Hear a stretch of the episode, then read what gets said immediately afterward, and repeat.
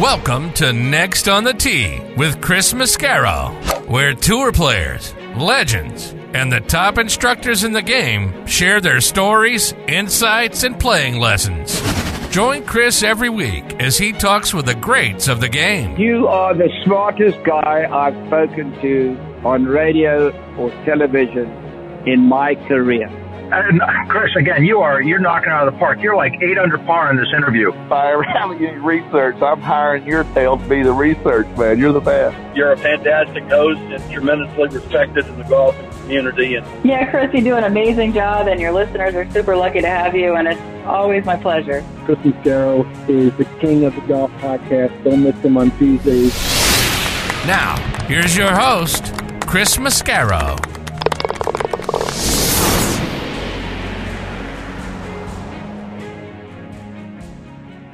Good evening, folks, and thank you for joining me again this week on Next on the Tee. I'm your host, Chris Mascaro.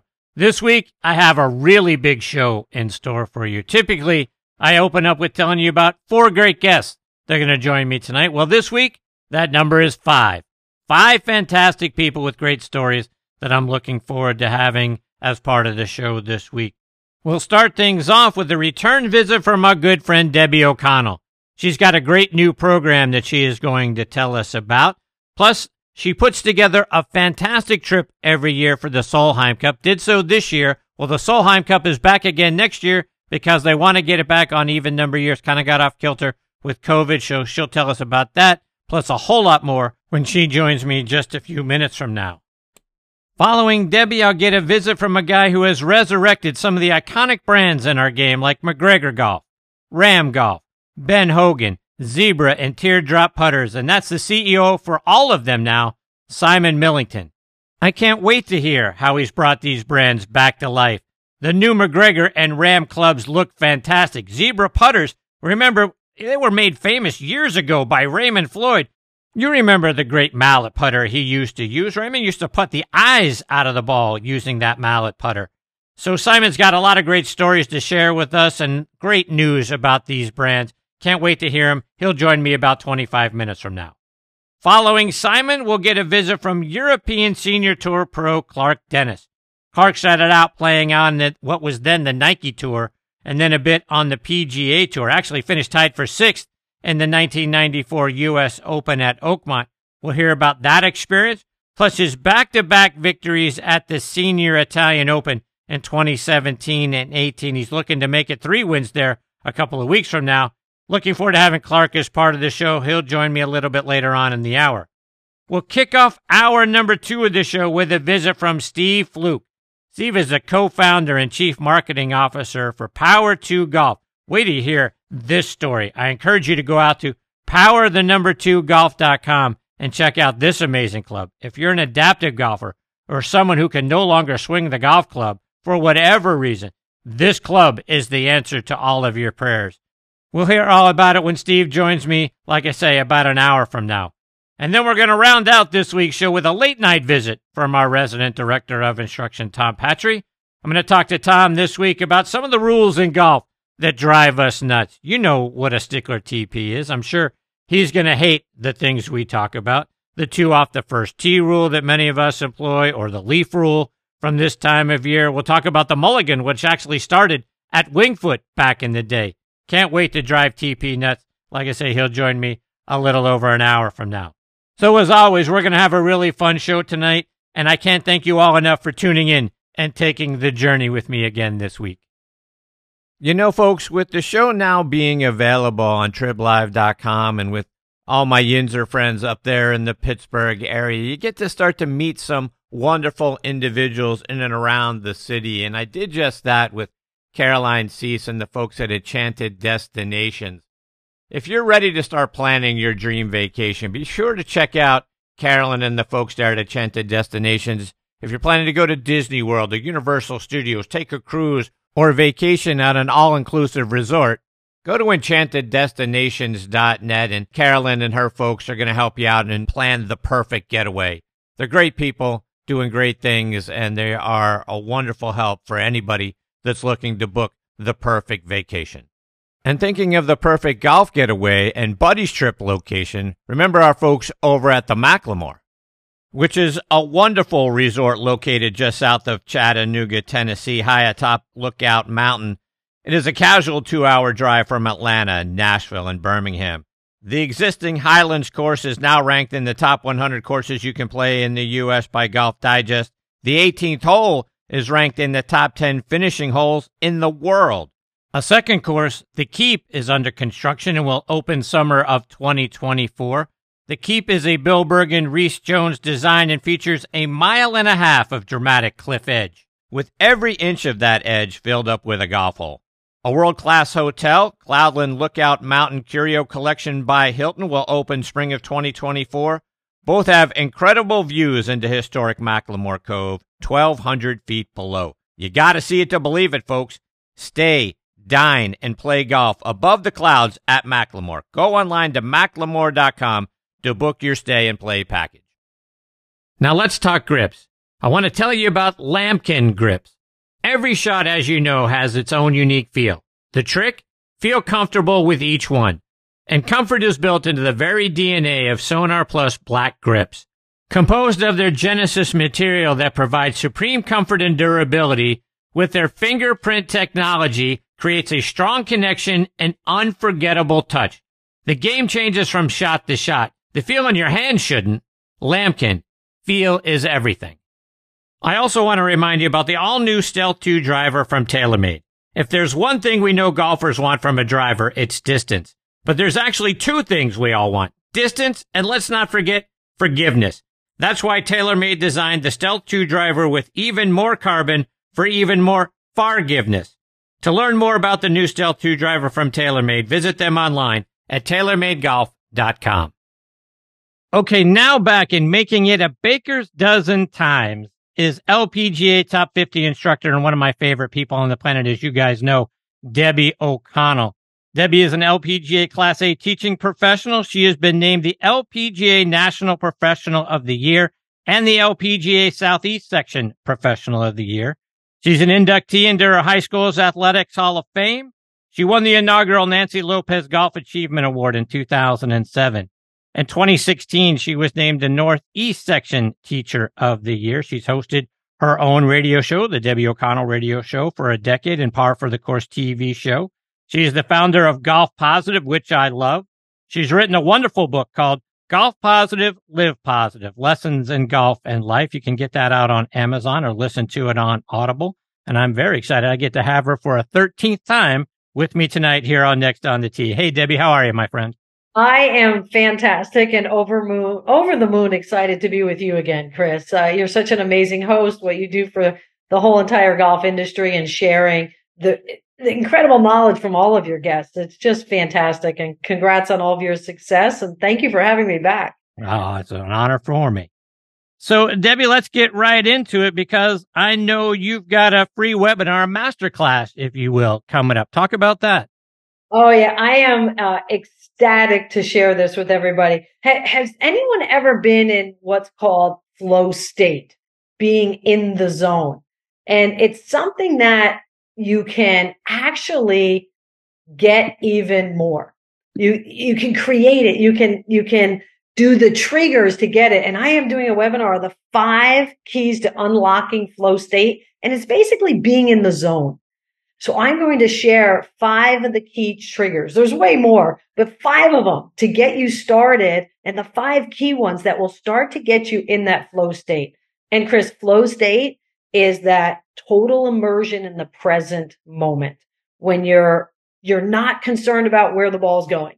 You're not thinking about a shot or a hole that was a bad experience before. You are in the present moment with the utmost focus, and you feel confident and things feel effortless. You have clarity and there's rhythm and tempo in your swing. And I'm so excited to share how to help people get into this state more and just enjoy the game even better. So I'm assuming by flow state and being in the zone, it's that time when we've made 5, 6, 7, 8 pars in a row. We're not thinking about the lake on the left, the out of bounds on the right. We're just so into it. Everything just, the hole seems like it's a basketball hoop. That is it. That's it. As a matter of fact, Sir Nick Faldo describes it as this: I feel confident, relaxed, and patient. I'm aware of my surroundings, but acutely focused on each shot. My rhythm and tempo are in harmony with my mindset and mechanics. Who wouldn't we all love that? Right? Oh, my God. He says, in addition to being completely engrossed in the process of playing, my thinking is crisp, and I get so tuned in with my target that there's none of this. Here, listen to this. None of the mental interference that often accompanies competitive golf. There you go. Now, how good would everyone play if they could just get themselves in that mental state, in that flow? You know, Tiger Woods describes that he would oftentimes not consciously remember some of the greatest shots he ever hit. He said, I would remember pulling the club out of my bag, and the next thing I actually remember was watching it fly towards the hole, because he was in such a mental state. And his father was so smart. He helped him train that through hypnosis. He had a friend who was a Navy SEAL who taught Tiger how to kind of do this self-hypnosis while he played, which is basically triggering flow state, which I'm excited to teach. But Tiger was able to do that. You know, this gentleman, they would meet at the golf course. He'd hypnotize Tiger and have him go play golf. So he literally practiced being in this state. And it's basically what, you know, being hypnotized would do: quiet the prefrontal cortex, the conscious mind thoughts, and have your unconscious mind where, you know, your skills are, we know how to swing the club. And, you know, it doesn't matter if you're as good as Tiger or just to play your best golf, wherever your skill level at its peak, that's where we can get to when we quiet your conscious thoughts and you're not worried about what people are thinking or watching or feeling embarrassed or getting frustrated or the distractions and having a lack of focus. So we can have that clarity and play our best. How long is the course? If I was someone that was going to be going to the golf course and I've got 30 minutes or an hour, I'm traveling to or from the office during the week, and I want to really kind of get myself in the right frame of mind heading into my round of golf this week. How long is the course to listen to? The master class is going to be 1 hour to listen to the whole thing. But in there, I'm going to give actual techniques to that would be a lot shorter. And What I've done for my clients is I've recorded a pre-golf meditation, because you think of this, Chris, right? We warm up our bodies, right? We got to get loose and warm up, do whatever stretches or warming up we do. And that's gotten better and better to do it specifically for golf. And then we go hit some shots, or we make some putts, you know, we get warmed up with our performance skills. And most of the time we don't prepare mentally. Yeah. And with, you know, just even taking 10 minutes before you get to the golf course, 5 minutes even. I used to arrive at the golf course for a tournament. You know, I don't play in many tournaments anymore. I'm going to play in a couple this year, but I will absolutely meditate beforehand. And leading up to it, I will visualize me playing golf. I'll visualize me hitting great shots. And here's the key, just to give a hint to everybody and a really solid tip, is to visualize looking through your own eyes. There was a gentleman who was a prisoner of war in Vietnam, and he, in order to conquer his mind to survive, he literally played golf every day in his mind. And he would get dressed, like he looking through his own eyes. He'd feel what he'd feel. He would see what he would see. He would hear what he would hear, you know, maybe get the smell of the golf course and all that. But he would literally, you know, physically get dressed in his mind and then imagine going to the golf course, and he would get those first tee jitters and imagine playing and hitting the fairway, hitting the next shot, and just enjoying golf and going around. And he played 18 holes every day. And 6 weeks after he got out of the prison, after 6.5 years, he was invited to a pro-am. And he went out and shot 76. Oh, my. Yeah, he was a single-digit golfer. But can you imagine not playing golf for that long? And he weighed 100 pounds when he did it. Gee. When we know how to conquer our golf mind, we can play better than what we think right now. Or, you know, that one or two great shots or great holes or that great round, play that way more consistently. So let's take that a step further. Speaking of Conquer Your Golf Mind, you've got a new program with that as the title, kicking off later this month. It sounds like something we all need to sign up for. Talk about the new course. Oh, this course, it's epic. It's the best I've put together. And in 5 days, we're going to help you, get a lot of it's about flow and just conquering your whole mind. So we're going to use, some of the techniques that you know about already, visualizing, using breath, having a clear target, the things that in general we talk about mental game. Those are, the hot topics.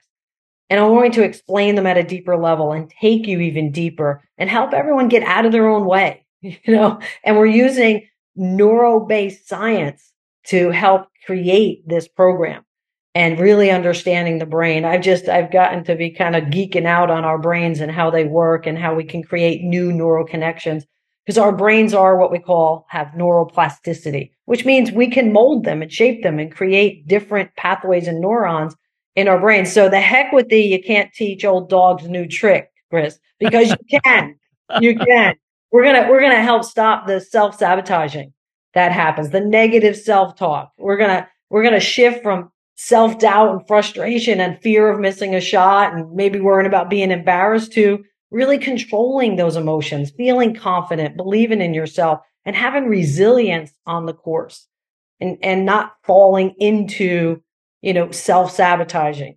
And, you're about to shoot your best score ever. You're about to win the club championship, wherever it is that would create those nerves at the end of a round because you're playing so well and you have a chance to do great.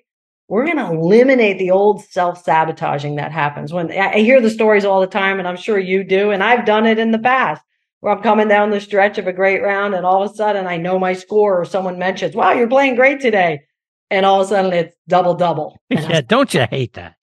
Oh, so we're going to tackle that as well. And then if anyone out there happens to have that, those yip things about putting, I've coached a few people who came to me with chipping yips saying, I know this is mental because I'm practicing and I'm hitting these amazing chip shots. And then I get on the course and I feel this jittery. I have doubt and I don't feel confident anymore. And then I just can't do a smooth swing. So we're going to tackle that. We're going to help everyone get laser focused. Like Sir Nick Faldo described, be in that total immersion of in the present moment. Release the outcome of the shot. So, don't be so results oriented, because if we're trying to force an outcome and create an outcome, we're not in the present moment when we're actually swinging. So, Debbie, so interesting. Yes, it is. And I want to take that a step further, because a buddy of mine who has always been a pretty good player on par. He and I are on par. We're somewhere around a 12 handicap. We are in a low 80s. Every once in a while, we might sneak a 78 or 79 in there. But all of a sudden, he can't putt. I mean, not just he can't putt from 10 feet or 15 feet. He can't putt from 2 feet. Oh. Suddenly, it's in his head somewhere along the way, to your point a moment ago, that, he expects a bad outcome. He's like, I don't know, I can't putt anymore. And the next thing you know, he four putts. How does that happen? Well, one, tell him about my course. Of course. For sure. But yeah, it's an unfortunate thing. I hear a lot of that story. So it could be a number of different things. It could be it's definitely the meaning that he's putting to the results that are putting so much pressure on him. So what's the meaning of missing that 2 foot putt or the 5 foot putt or the, the meaning of a high score in a round that he's putting so much pressure on himself unconsciously? That's what's crazy. It's unconscious. It's not, he doesn't know consciously, that he's putting this pressure on. It's unconscious. So that's why it's harder to get out of it. There's drills we can do and stuff, but it's really in the unconscious mind. So it's about the meaning that goes to that. The other thing that could have happened is, when we have a negative reaction, I mean an emotional negative reaction to a shot, and he may have done it with a putt and then done it a few times, your brain remembers negative emotions plus the situation that just happened together. Like, just imagine some of the traumatic events in our lifetime. I bet if people think about it, they know exactly where they were. you know, 9/11, say, you know, I know exactly where I was. I know exactly what I was doing on that. So it was this emotional, negative, traumatic day in our history. And I remember hearing about it and seeing it. I can go back to that so easily because the neural connection with that negative emotion is stronger than the positive ones. So what happens is, if he did that a few times and he got so frustrated, now he's creating these neural connection and memories of missing putts. And all of a sudden he steps over a putt and his brain says, wait, what does this mean? What do I remember? And it's so quick. It goes back and he goes, oh, this isn't good. And your brain's trying to, you know, your brain's job is trying to protect you. So now it's trying everything it can to help you make the putt so you don't have that negative feeling. But that's what the yips are. You know, we're not smooth. And we're not really in the present moment. So we need to help him get into the present moment. I mean, total immersion, because here, and it's about fear, right? You either have flow mindset and present mindset and positive mindset, or you have a fear mindset. So there's a fear in there that's causing this hesitation and lack of flow, basically, is what we have. So how do we get him and everybody else listening right now that says, yes, I need that? How do we get him signed up for both of these programs?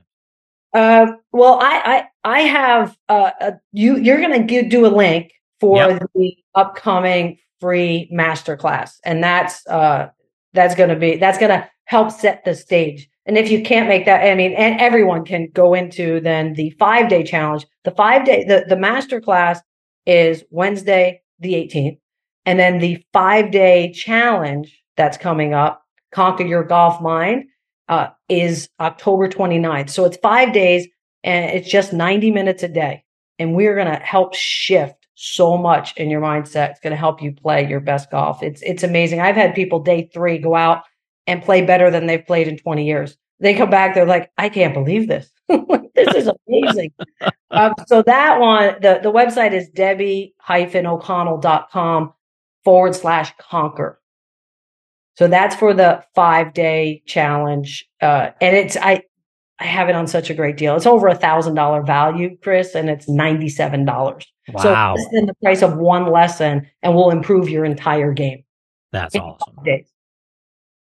Debbie, let's switch gears a little bit and we'll touch on it again before you go, but let's switch gears. And I know you were over in Spain for the Solheim Cup. I know the U.S. team didn't bring home the cup this time, but what was the experience like there?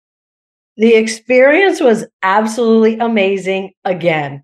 I love being part of the Solheim Cup. Our hosts there were amazing. I mean, Europe did a great job in putting on the event. The people in the stands were just so excited and passionate, especially about Carlota Seganda, who's from Spain. And when she came out, obviously the crowd just went absolutely crazy. They had a song they'd play forever. Everybody was singing the song. And what a storybook ending for her to hit an incredible shot on the par 3 and make the putt to clinch it for Europe. I mean, it couldn't have been any better for her. Not so great for us Americans who were rooting for Team USA to get that cup back. It's been 3 Solheim Cups now. And we did manage to tie, which was really cool, except that we don't get the cup. Yeah, and it's interesting. I had Susie Whaley on the show last week, and we were talking about the matches ending in a 14-14 tie. And I asked her if she thought there was a need for a tiebreaker in the Solheim Cup, and she said no, because the U.S. team knew they needed 14.5 points to win. They only got 14, so they lost. I don't know. What are your thoughts? Do we need a tie-breaking system, or is Susie right? My opinion is no tie-breaking system. Because what are you going to do? Put everyone out there again? It's a team event, or you pick one player, and you've played 5 matches, and now one player is going to decide it. Possibly, I don't know how you do it.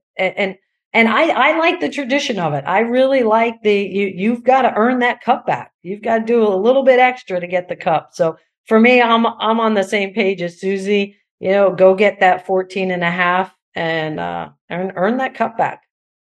So we're going to get the Solheim Cup again next year because they want to get it back on even numbered years. We kind of got off kilter due to COVID a few years ago. Next year, it's going to be here in the U.S., just outside of D.C. in Gainesville, Virginia, at the Robert Trent Jones course there. Are you already getting ready for it? Oh, yes. I have a package put together. So, Chris, I had 117 people sign up for me for Spain. And wow. We had a phenomenal week because we do a Golf Positive Cup. So we come in, we have a welcome dinner, and everybody gets to meet each other. Then I announce the teams. So I have Team America and Team USA. We play a match play format. It's a really fun match play format that we do. It's just, you know, better ball. So it's 4-ball. And then the last, we do all 9-hole matches. The last 9-hole is singles. So we do this for 2 days. And then we have DJ with dancing. So we have a blast to kick it off. And then we play our golf for 2 days, and then we go cheer on Team USA at the opening ceremony, and then for the entire Solheim Cup.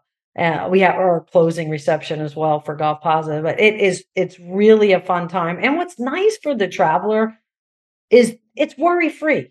You know, they don't have to worry about the transportation to get to the Solheim Cup each day. Where am I? I have to go park, and then I get to get on a shuttle, and then I have to get to the Solheim Cup. I'm worried about buying tickets. I get the tickets for everyone. You know, it's just kind of that, you know what, let me sign up. I'm just going to go and enjoy just an amazing week. You just have to get there.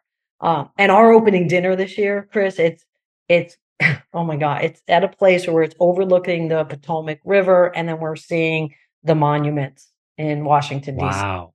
Beautiful location. I'm really excited about that. So our opening dinner is going to be so special. So yeah, I have a package that's ready to go, and people have been signing up already, and I'll sell out. I've been selling out the last 2 years with travelers, and I know I'll sell out again. So I've been encouraging people to get their deposit in, and it's refundable except for just a $25 administration fee just until the end of this year. So I want to make sure people know that, you know, you can secure your spot and still feel comfortable that if something comes up and you need to get that deposit back, you get just about all of it. So I like to do that because I always feel badly if someone's like, oh my gosh, I just found out my niece is having a wedding and they gave me $500, and I don't want to keep that. So anyway, so that's what I have. You know, I have a text number that I could give to people. Please. So, yeah. If you just text the word Solheim to 727-339-0106.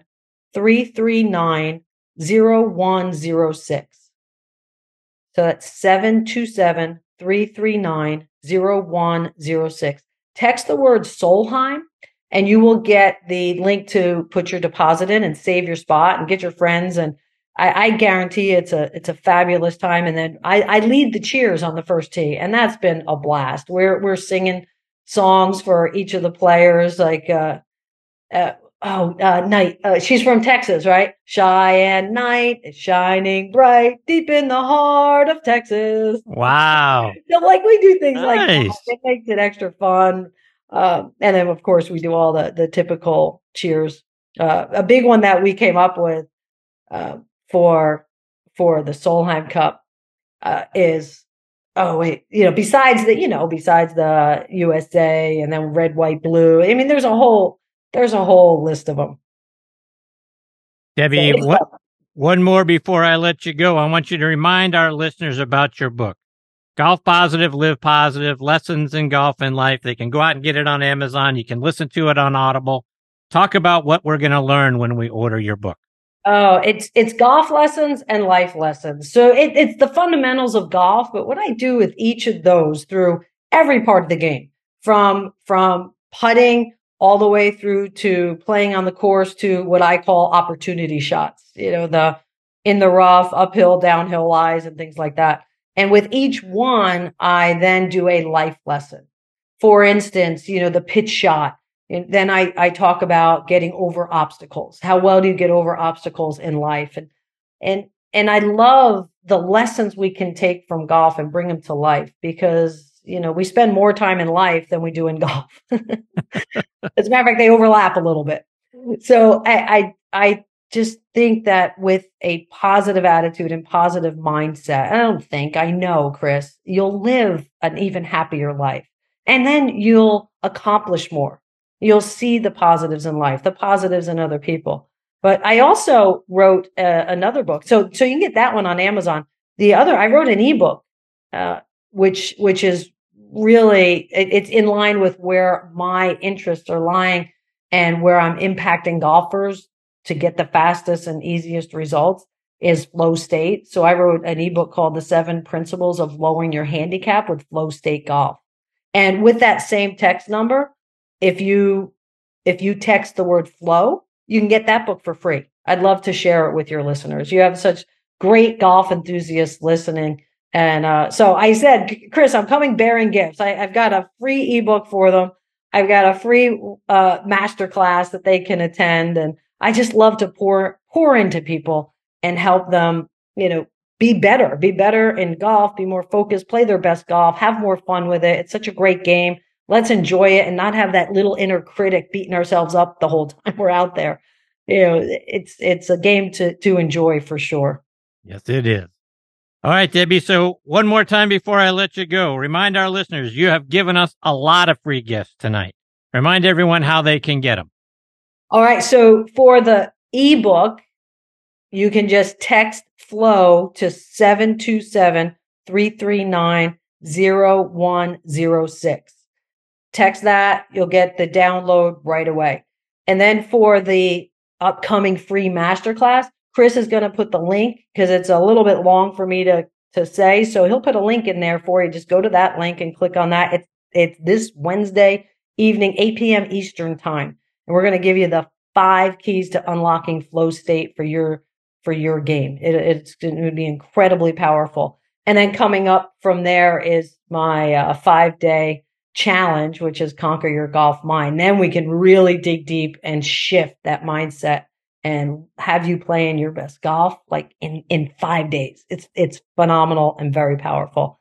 Oh, and lastly, that same text number, text Solheim, to check out my Solheim Cup information. We'd love to have you join us, only if you're fun and you're ready to have a good time. I like positive, fun people. You know, if you're not, then don't look at that one. You know, beyond the fun people. So just text Solheim to that number and you can look at the information and put a deposit in to save your spot, because we will sell out. Debbie, you're fantastic, my friend. I can't thank you enough for coming again. A baker's dozen times tonight as part of this show. The show is what it is because of great guests like you that continue to come back and share your positivity and share your tips and all the wonderful things, all the free things that you're giving to our listeners tonight. I can't thank you enough for doing it. You're fantastic. Well, thank you, Chris. I appreciate you and appreciate being here on the show. And everybody, just believe in yourself and stay positive and have there fun. You go. Playing golf. Take care, Debbie. All the best to you and your family. We'll catch up again soon. Thank you, Chris. You have a great night. You too, Debbie. That is the great Debbie O'Connell and all of the free, wonderful stuff that she shared with us tonight. And look, if you want to get on top of your game, you want to get on top of your mind and then get even better at your game, these are the ways that you're going to do it. She has given you so many avenues tonight for doing it. Flow state, and then getting into the Conquer Your Golf Mind that's also coming up. Those are 2 programs that are going to do you nothing but a world of good. Again, the number to text FLOW to, 727-339-0106. That's going to get you the Flow State ebook. And also, if you text to the same number, Solheim, and again, if you want to have a great time and you want to be at the Solheim Cup, there is nobody better on the planet to go do it with than Debbie O'Connell. So you're going to want to do that. So get into her Flow State webinar and then get into Conquer Your Golf Mind. I'm going to give that to my buddy. He better show up for that, because he certainly needs to get out of what he's in and get into a better state of mind and help his overall game. And I'll tell you what, actually, so do I. So these are great things for all of us to be a part of. And again, Golf Positive is Debbie's site. She is fantastic. And there's so many good things that you're going to learn from all the things that she gets to share. Check her out online and on YouTube. She's got some nice videos still available out on her YouTube channel as well. And is there any wonder why she is one of my favorite people on the planet? You know how I love positive people. And at the top of that Mount Rushmore is Debbie O'Connell. So looking forward to catching up with her again very soon. Coming up next on the tee is a guy that is breathing life back into some iconic golf brands like MacGregor, Ram, Ben Hogan, Zebra, and Teardrop. And that is CEO Simon Millington. Before I get to Simon, I was talking with Eddie Dry, VP of Domestic Sales for Strixon Cleveland Golf, at the PGA Merchandise Show earlier this year, and I said, Eddie, I like your CBX full-face wedges. How can they help an average player like me play better? Here's what he had to say. An average player, I use one, and I'm in some lies that you can't even believe. And I need all the help I can get, and the face is bigger, and the grooves go all the way up and all the way out to the toe. So if you hit it on the toe, you miss it, bam, there's a groove. So I like that. So I carry a 58. There you have it, folks. Try the new CBX full-face wedges from Cleveland Golf. I want to tell you about something else I saw at the PGA Merchandise Show, and that's Me and My Golf. And how does a 45-day free trial to Arccos sound? Well, Me and My Golf have partnered with Arccos and are offering 14 free sensors and a 45-day free trial to Arccos Caddy when you purchase any training aid on shop.meandmygolf.com. This is a limited-time offer, so don't miss out. Again, go online to shop.meandmygolf.com. With many years in the business, menswear brand Construct has finally launched its green golf collection, sustainably produced using renewable solar energy and recycled fabrics. Hit your best shot in their performance-enhancing polos, quarter zips, and bottoms. Made with four-way stretch, quick dry, and UV 50+ protection. From solids to bold, eye-catching designs, Construct Green is the perfect piece for making the best memories on the greens. And the best part? You can head to Construct.com, and that's CONXSTRUCT.com, and use code Chris for 20% off the green collection today. Okay, now making his next On the Tee debut with me is Simon Millington. Simon is the CEO of several great golf brands like MacGregor Golf, Ram, Ben Hogan, Zebra, Teardrop, plus Golf Alchemy, Woodworm Cricket, and S247 Group, and partner in Escapology, the #1 escape room in the business. He's bringing some of the iconic brands back to life, which I am so thankful for, and I'm excited that I get to talk with him tonight here on Next on the Tee. Hey, Simon, thanks for coming on the show. All right, thanks for having me, Chris. Simon, like I say, you are breathing new life into several iconic golf brands that have got a rich history in our game, but we haven't heard about some of them in a while, and I want to start with you tonight about MacGregor Golf, because I'm a huge Jack Nicklaus fan, and MacGregor was the brand he played, so it was the brand I played as a kid. Talk to us about bringing MacGregor Golf back to life. Yeah, I mean, we've started with MacGregor a couple of years ago, and essentially, you know, what we try and do with our golf ranges is we'll have everything from, you know, we love to get the people starting the game and the people playing, you know, throughout their career. So we started with sort of some game improvement products. Last year, we rolled out a high-end forged iron, foam-filled forged iron, the MT86 and the MT86 Oversized, you know, which was very well received. We won Silver and Gold Digest sort of first out, which was really pleasing, and we got fantastic feedback from, you know, all the media, all the testing, and indeed players like Ian Woosnam, who had a set and loved him and put him straight in his bag. So a Masters champion thrown in. So Simon, talk about the MT86 irons. And I'm curious, does 86 have significance with Jack's win at the 86 Masters? Yeah, you got it. It does. Yeah, for sure. So there's a bit of the story behind that. You know, if you look at the MT86 iron, you know, it's MacGregor. It has that MT look, but with a modern day feel. So, we were very lucky. We had for 18 months assignment. We had Ostie Rollinson. Now, Ostie was the head of Odyssey for 26 years, and he's now with Scotty Cameron. But in that in-between period, we had him redo the Matt MacGregor line and to redo the Zebra putter line, and also the Teardrop putter line, which will launch next year. So we got one of the top designers in the world to come in and work alongside the best factories in the world to really produce a product that was, you know, as good as anything out there. And, you know, we were very keen on that. And kind of the story behind the original iron is a great friend of mine, a golf professional by the name of Jerry Holly, gave me, when I bought MacGregor, he gave me this MT1 iron, sort of a bit of a butter knife, but he polished it all up and gave it to me when we bought the brand. And I was sitting with Ostie and we were talking about design, and this thing was just looking there in the background. I said, we should really incorporate that into the design. So that was how the original design came, of this thing just sitting there shining and looking at me. So we really tried to take the heritage of the brand. So if somebody picked it up, they said they'd know looking at it was a MacGregor, but to put all the latest technology in. So it, you know, like, we genuinely believe it's as good as anything out there. The wedges and putters look great to me as well when I was checking them out online, and they're in a price range too that we can all afford. Talk about those. Yeah, so I mean, throughout our product range, we work with some of the best designers in the world. I say Ostie Rollinson won, Larry Tang, you know, the designer of the 2-ball putter with Callaway, has been working with us as well on some of our new ranges.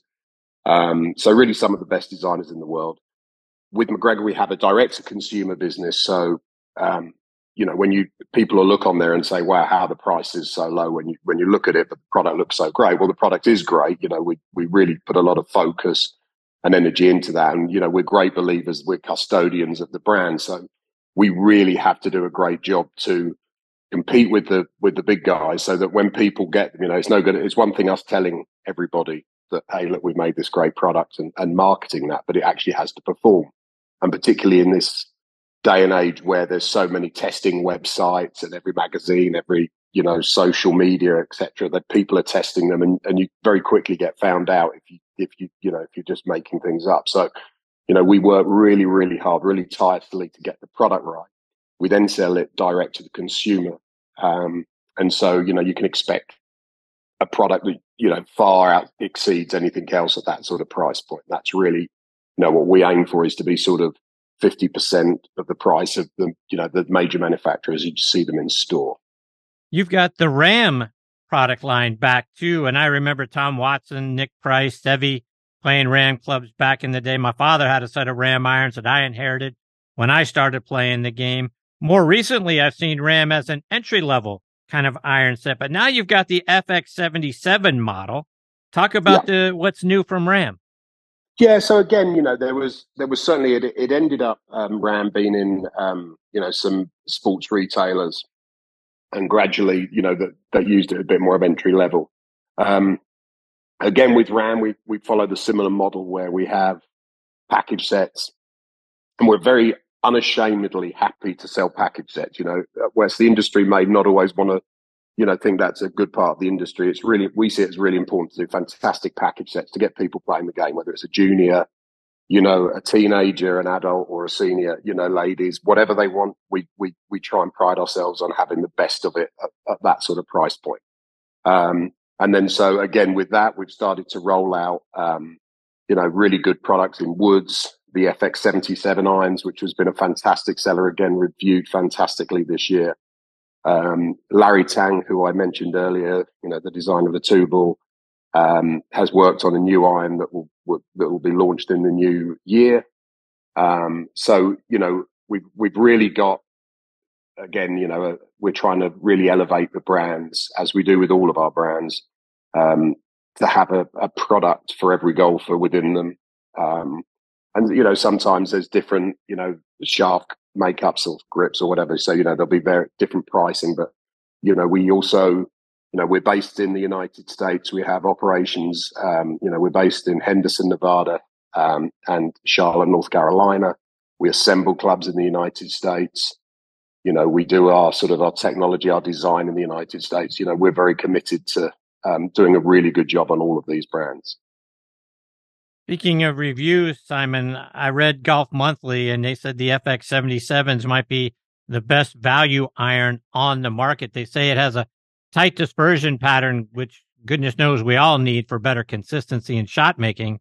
And testing with other high-end brands showed that they're very close in performance, but hundreds of dollars cheaper, as you just pointed out, in a world where everything seems to be more expensive nowadays. For those of us that are in the market for new irons, can I get the FX77s, play just as well as the more expensive brands, but I don't have to break my bank account? Yeah, absolutely. Look, I mean, it's very logical when you think about our business model of being a direct-to-consumer business.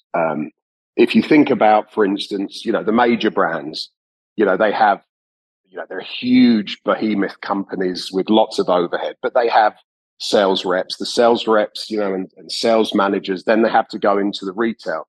Now, obviously, all of these are adding price. You know, ultimately, you pay for the, there's a retailer margin, there's their margins, there's paying sales reps. With us, by being direct to consumer, it's not an inferior product that, you know, is half the price. It's just the nature of the way we're selling that product.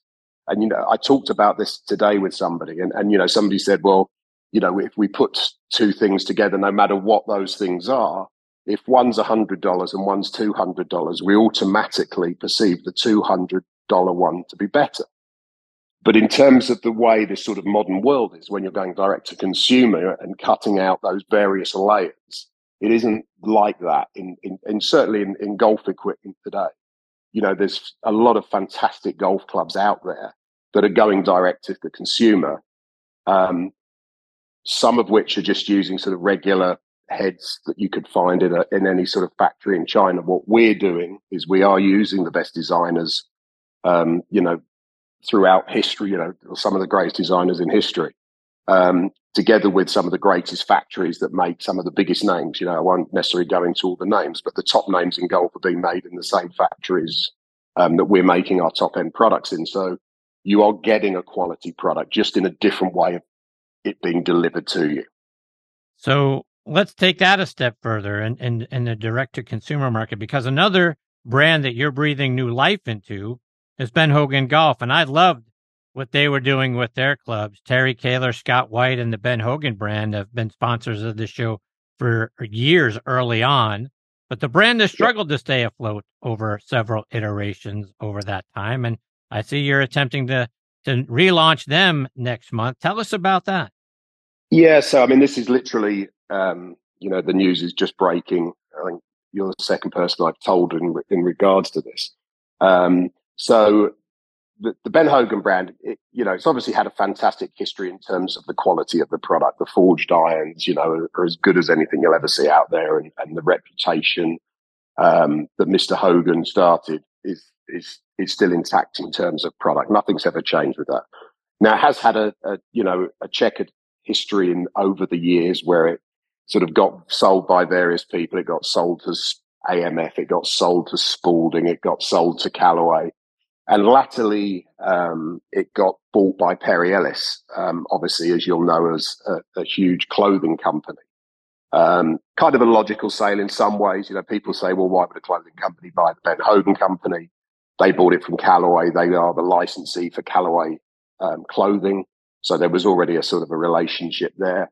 And they do Ben Hogan clothing, but they, you know, they're mindful of the fact that they're not a golf club company. So subsequent to that, they've had a couple of licensees that have actually created great product and actually done a good job. The latter you mentioned, Scott White, fantastic man, fantastic job he did with Ben Hogan. And unfortunately, the private equity backer of him was a high risk, high reward private equity firm. That COVID, whilst the golf business fared very well in COVID, their other investments didn't, and they actually ended up going out of business. So the Ben Hogan sort of licensee, you know, was taken out of business alongside that a year ago. So we've picked up that mantle, you know, and it's quite a bit different for us, you know, where people have tried to set up that company as a standalone, you know, it's obviously tougher. We already have the infrastructure. We have great volumes in clubs and great relationships with factories that we can leverage. So what you can really expect to see over the next coming months with Ben Hogan is that you'll expect to see, you know, the fantastic golf clubs. Again, we've got some of the top designers working on new designs on that. Again, similar direct-to-consumer model for the Ben Hogan company. So that, you know, you're going to be able to, you know, there's so much love for that brand. You know, we're very mindful that we've got to follow Mr. Hogan's legacy in terms of what we do with it. But at the same time, modernizing some of the technology. You know, there's a lot of focus around, you know, having a great blade, which is fantastic. And we will always continue to do that. But it's a small market there, obviously, you know, of people who want to put themselves through that. So let's switch gears and talk a little bit about putters. You mentioned Zebra and Teardrop a little while ago. A couple of brands we're all familiar with. Zebra maybe the original mallet style putter. I remember Raymond Floyd using one for years. It seemed like he made every putt he looked at using one, which is why he was playing well and on Ryder Cups well into his 50s. But talk about not only bringing back that brand, but how great the new putters perform. Yeah, they do. And I mean, you mentioned Ray Floyd, and of course, Nick Price famously with his Open Championship win was using a Zebra. Yeah, so again, you know, I mentioned it earlier. Ostie Rollinson, from being head of Odyssey, came and we gave him this, you know, here's this iconic brand. We've got to do something fantastic with this to get it back. You know, it's no good just going to somewhere and putting Zebra on the bottom of it and expecting everybody to think that that's, you know, the same product. So we sort of took, if you like, the original version, the mallet that would be so famous. We took that and said, right, look, this is kind of the shape, that look, you know, that again, as we talked about MacGregor, we want people to know when they pick this up, it's a Zebra putter, but we've got to modernize it. So, you know, it was around an 18 months process to get this right. And you know, Ostie is so amazing. I can't speak highly enough of him. But we kind of took it apart, whereas, you know, so now it has adjustable weights, it has an aluminum insert, you know, milled face. The MOI is fantastic. Everything, every part of that putter is absolutely the top level that we could do. And again, you know, we put in, there was 4 models in there from a blade, a couple of other mallets that just add to the range. But again, you pick it up, you'll know it's a Zebra. You look at it in a store, you'll immediately know it's a Zebra. So we've kept the same coloured stripes, the same finish, and you know, the feedback we get from the customers, which is fantastic, is that, you know, you put it down, nothing lines up like a Zebra. And I'm sure in some of the reviews you've seen in the magazines, that's one of the things they say, nothing lines up like a Zebra. So, you know, we're very proud of that range. And it's all down to Ostie, I have to tell you, it's all down to Ostie. But, you know, we no longer are the adjustable washers under the sole. You know, we have adjustable weights in there, and it's a really product that we're very, very proud of. Is Teardrop back as well? And are we going to see the same sort of rounded putter face? Yeah, you will. Teardrop will relaunch at the PGA show in January. You will see it'll be a subtle round face, so it won't be as pronounced as the original one. But this is going to be a very, very high-end milled putter. It's going to be a very, very exciting product to launch that one. We've been testing the performance. You know, some of the characteristics that you would expect with a Teardrop is that top spin gets on the ball quicker. So, you know, obviously a ball going into the hole with top spin, less skidding, you know, more control. There's so many positives that brings, together with, you know, the launch. If you come in a bit steeper, that, you know, the ball will launch at the right angle. So, you know, the benefits of that roll face technology are there, but more subtly than perhaps the original ones. Talk about what Golf Alchemy is and the very cool customizations that you can do for us on our club. Yeah, so Golf Alchemy is actually a British-based company, and they are the best personalization company in the world. I mean, they, you know, we do work for all of the major brands. I mean, it is incredibly skilled. It's until you actually see it, it's kind of impossible to understand how good it is when you look at it close up. So from engraving or etching or snapshot, which is another product we do, so we can put pictures on there, we can put logos on there, they won't wear off. You know, we have to have some specifications on the clubs in terms of the, you know, the amount of microns of the surface, so it won't rust and stuff like that. But it's quite a remarkable business. There's nobody else out there like it that does anything like it. So we're very proud to be involved with that. Simon, you mentioned the PGA Merchandise Show a moment ago. Are we going to see all these brands on display at the Merchandise Show in January? You will. We're trying to figure out how we're going to put them all on there today. So that was our today's job, of trying to work out how the booth's going to look. But they will be on the booth this year, yeah, for sure. Simon, before I let you go, how can our listeners who want to get reacquainted with these brands and follow them and you and everything that you guys are doing and bringing back to the table, how can they do it online and on social media? Yeah, I mean, if you go and look by brand, all their brands have their own websites. So we have zebragolf.com, MacGregorGolf.com, RamGolf.com, as you would expect. Ben Hogan Golf.com will launch in around a month's time. And then Teardrop will be the back end of this year. But yeah, so all the social assets, if you go on Instagram or Facebook or whatever, you can see everything on there. So if you just have a little search, you'll find us everywhere. Well, Simon, I can't thank you enough for taking time out of your very busy schedule to come and be a part of the show tonight. This is all very exciting news for my listeners and for myself. I love these brands, the brands I grew up with, the brands, the players that I idolized growing up. I'm so happy to see that they are coming back and coming back strong. I hope this is the first of many visits. You'll come and update us on all the great things that you are doing. Yeah, absolutely. I'd love to. Thank you, Chris. Take care, Simon. All the best to you and your family. I'll catch up soon. And you. Bye-bye. That is Simon Millington. How exciting is all of this about these iconic brands that are coming back to life and giving us performance at a reasonable price to get back the brands that, you know, my hero Jack Nicklaus played, Tom Watson, Nick Price, Ray Floyd, Seve, the list goes on. To draw a MacGregor or a Ram iron from your golf bag starts you off with confidence. Well, I just love the idea that that is now possible again. If you've played them or you've tested them, please let me know. Send me an email. If you've tested any of these new brands or these brands that have been relaunched, send me an email to chris@nextonthetee.net. Shoot me a comment on Twitter or Instagram @CTMascaro. I'm looking over at my Jack Nicklaus Golden Bear golf bag here in the studio to be out with that and have MacGregor irons in there along with a Zebra putter. You kidding me? I'll be taking all the cash.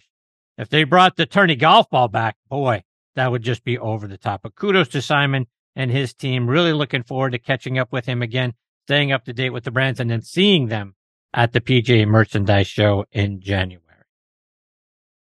Coming up next is going to be European Senior Tour Pro and the winner of the 2017 and 2018 Senior Italian Open, and that is Clark Dennis. Before I get to Clark, I want to remind you about our friends over at Squares Golf. And folks, do you sway and you're off balance in your golf swing? You know what? It could be your shoes. A golf shoe needs structure to provide stability and reduce sway. How can you tell if your shoes lack structure and are hurting your game? If you can hold your shoes by the toe and heel and twist it, toss it. Squares was designed for the perfect balance of structure and comfort. Isn't it time you tried Squares?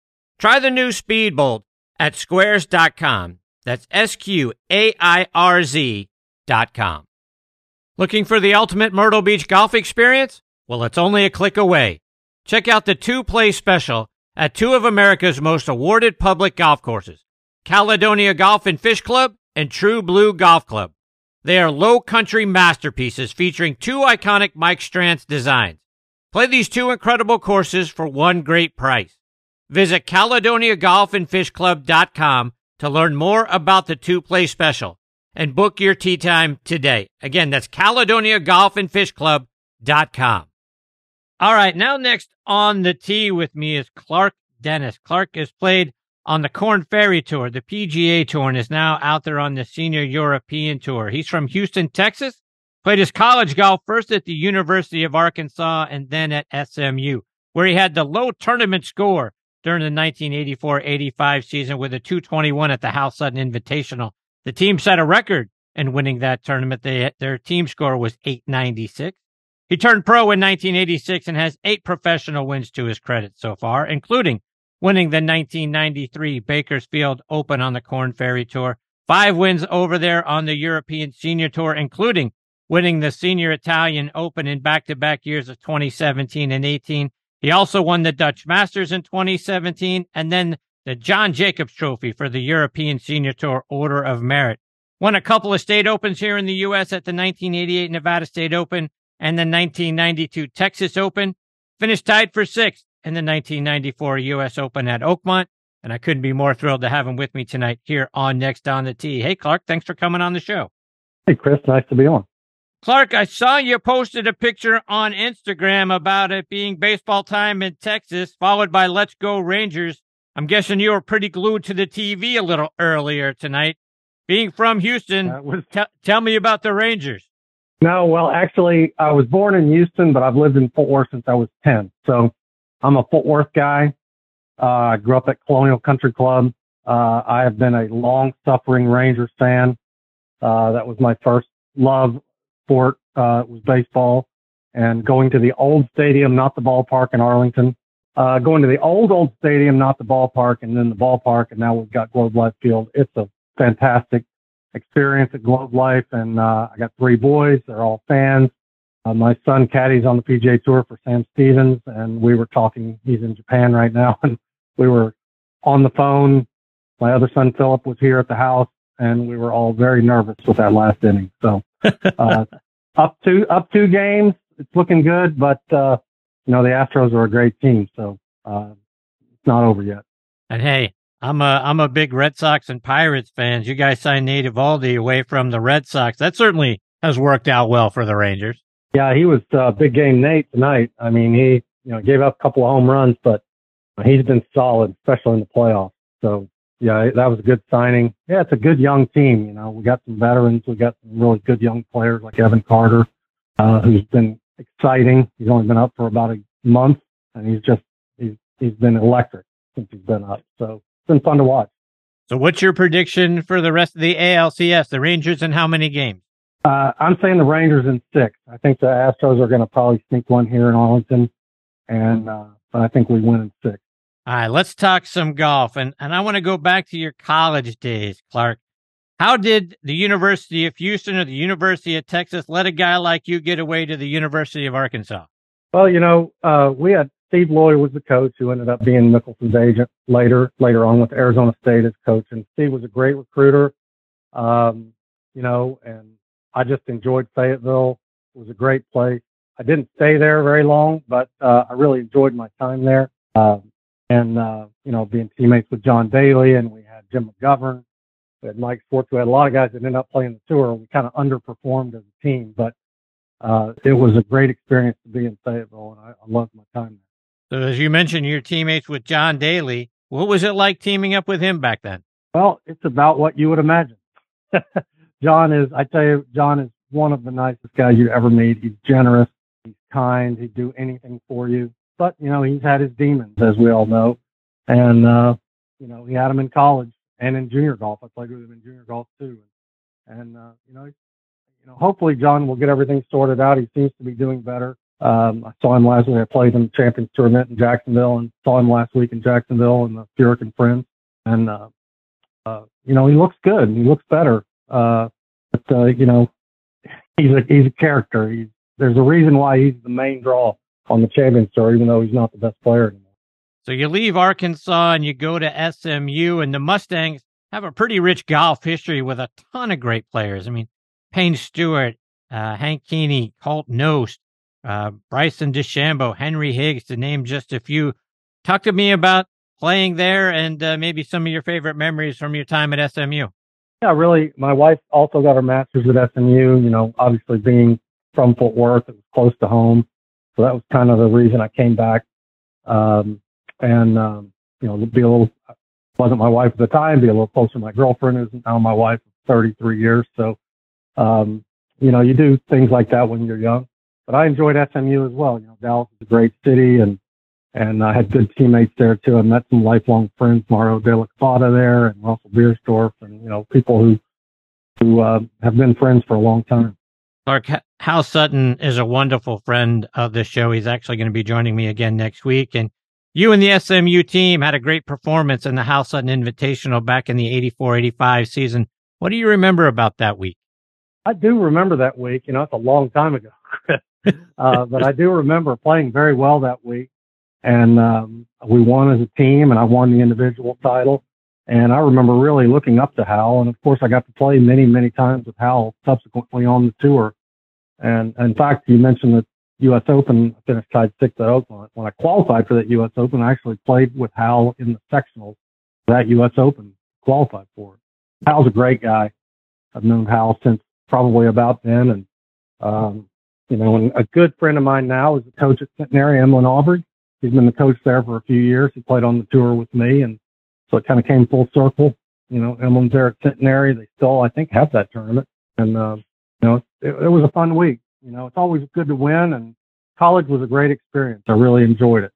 Mark, you turned pro in 86 and got your first win at the 1993 Nike Bakersfield Open, almost 30 years ago to the day of this show. And you get that victory. You win it in a playoff over Jim Furyk and Sonny Skinner. You guys set the tournament record at 14 under. You remember that week and then going out and beating Furyk and Skinner in the playoff? I do, because Sonny and I were pretty close friends, and Jim was a rookie and nobody really knew him. Sonny and I went to the first tee of the playoff. It was the 18th, which was a par 5, and I was the first to hit, and I hit. Sonny was the second to hit, and he hit. And then Jim hit, and we had never seen him play because he'd only been out there maybe half a year. And Sonny and I looked at each other, and I said, hey, this guy, tie us. And we just kind of laughed. And, you know, of course, $70 million career money later, I think he was all right. But you know, Jim's a great guy, and I played a lot with him over the years, too. And like I said, I played in this tournament in Jacksonville last week on the Champions Tour. He did a great job there and supports a lot of great charities there in Jacksonville. That 1993 season on what was then the Nike Tour had so many great players, and some really great friends of this show were out there that year with you guys, like Owen Brown and Dave Stockton Jr., Stan Utley, obviously Jim Furyk, plus Tommy Tolles and Ron Streck. You guys all won that season. That's a pretty tough competition week in and week out on the Nike Tour. Yeah, there was some really good players back then. It was obviously the talent level is really deep right now. I mean, we were pretty good too. I mean, we our equipment was different. We didn't hit it as far. There was a lot of good players on that Nike Tour there in the early 90s. A lot of major winners. Lee Jansen was playing. I think it was 90 or 91, Tom Lehman played out there. I mean, there were so many great players that played that Nike Tour in the early 90s. You had to play to win. I want to talk to you about that 1994 U.S. Open where you tied for sixth, played at Oakmont. It was a very special U.S. Open because it was Mr. Palmer's final U.S. Open appearance right there in his backyard. Did you get to be around him, meet him, talk to him at all that week? Yeah, Mr. Palmer was a great guy, and he was always very gracious, and he would talk to anybody. And actually, when he was coming up 18, I was on 10 on the Friday. And so we kind of stopped and watched. I was playing with Harry Taylor, and I forget who else, somebody else. We kind of stopped and watched him come up 18 because it was such an iconic moment. So I was actually able to watch him hit his last shot into 18, and then we went on and played our hole. But it was a great experience to be there for his last U.S. Open, you know, in his hometown. You were in the mix that year from the opening round. You shoot an even par 71. You're on the first page of the leaderboard with guys like Tom Watson, Jack Nicklaus, Ernie Els, Hale Irwin, a huge list of tour legends. What was it like for you to see your name amongst theirs? That was my first time really having, I played in a couple of U.S. Opens before that, and I had played okay in 89, finished middle of the pack, made the cut to the middle of the pack. That was my first time to be in contention, and that was, you know, it was quite jarring. And Oakmont, as you know, is an extremely difficult golf course, but my ball striking that week was phenomenal. I mean, I could not have hit it any better. It was very stress-free. I just wasn't at the time really a very good putter, but, you know, and those greens will expose any deficiencies in putting, obviously. And, you know, I just had a great week ball striking. It was easy. You know, I could have easily won that tournament with just even average putting. But, you know, it was a great experience to be there, to come up 18, playing with Fred Couples the last day. Huge ovation. I hit it in about 8 feet on the last hole. I almost birdied the last three holes. Had a chance on all of them. But, you know, it wasn't to be. And that was kind of my last chance. But, you know, when I was 28 at the time, and I thought, I'll have plenty of other chances at this. But, you know, with golf, you just never know. But fortunately, I've had a good end of my career, being able to play after I'm 50, and I've done well and enjoyed it. So I have no complaints. So let's fast forward to your point about playing really well. You win the Senior Italian Open in back-to-back years in 2017 and 18, both times in a playoff. What do you remember about that tournament, and what is it about it that brings out the best in you? Well, the course I won on was up near Venice. Villa Verde Resort, which is a beautiful place up near near the Dolomite Mountain. And I beat Peter Fowler, who's a great player, in a playoff. I made about a 20-footer the first year. And then I also won in a playoff the next year for Rafael Gomez. And, you know, it was just a course that fit me well. And we don't play there anymore. I'm going to Italy next week for the Senior Italian Open. We're playing down in Puglia, a great course down there as well. But it's, we're starting to rotate that tournament. So Italy's a great place. It's beautiful. The food's amazing. You know, I've just enjoyed my time in Europe. I played very little as a young player there, only a few times in Europe. But I've had good success over there, and I've, my family's been able to go over there with me. And it's just been a great experience for me to play the Legends Tour over there. Clark, just a couple more before I let you go. And you won the Dutch Masters that season as well. And when the season's over, there you are sitting on top of the Order of Merit. That had to be a tremendous feeling and a huge accomplishment.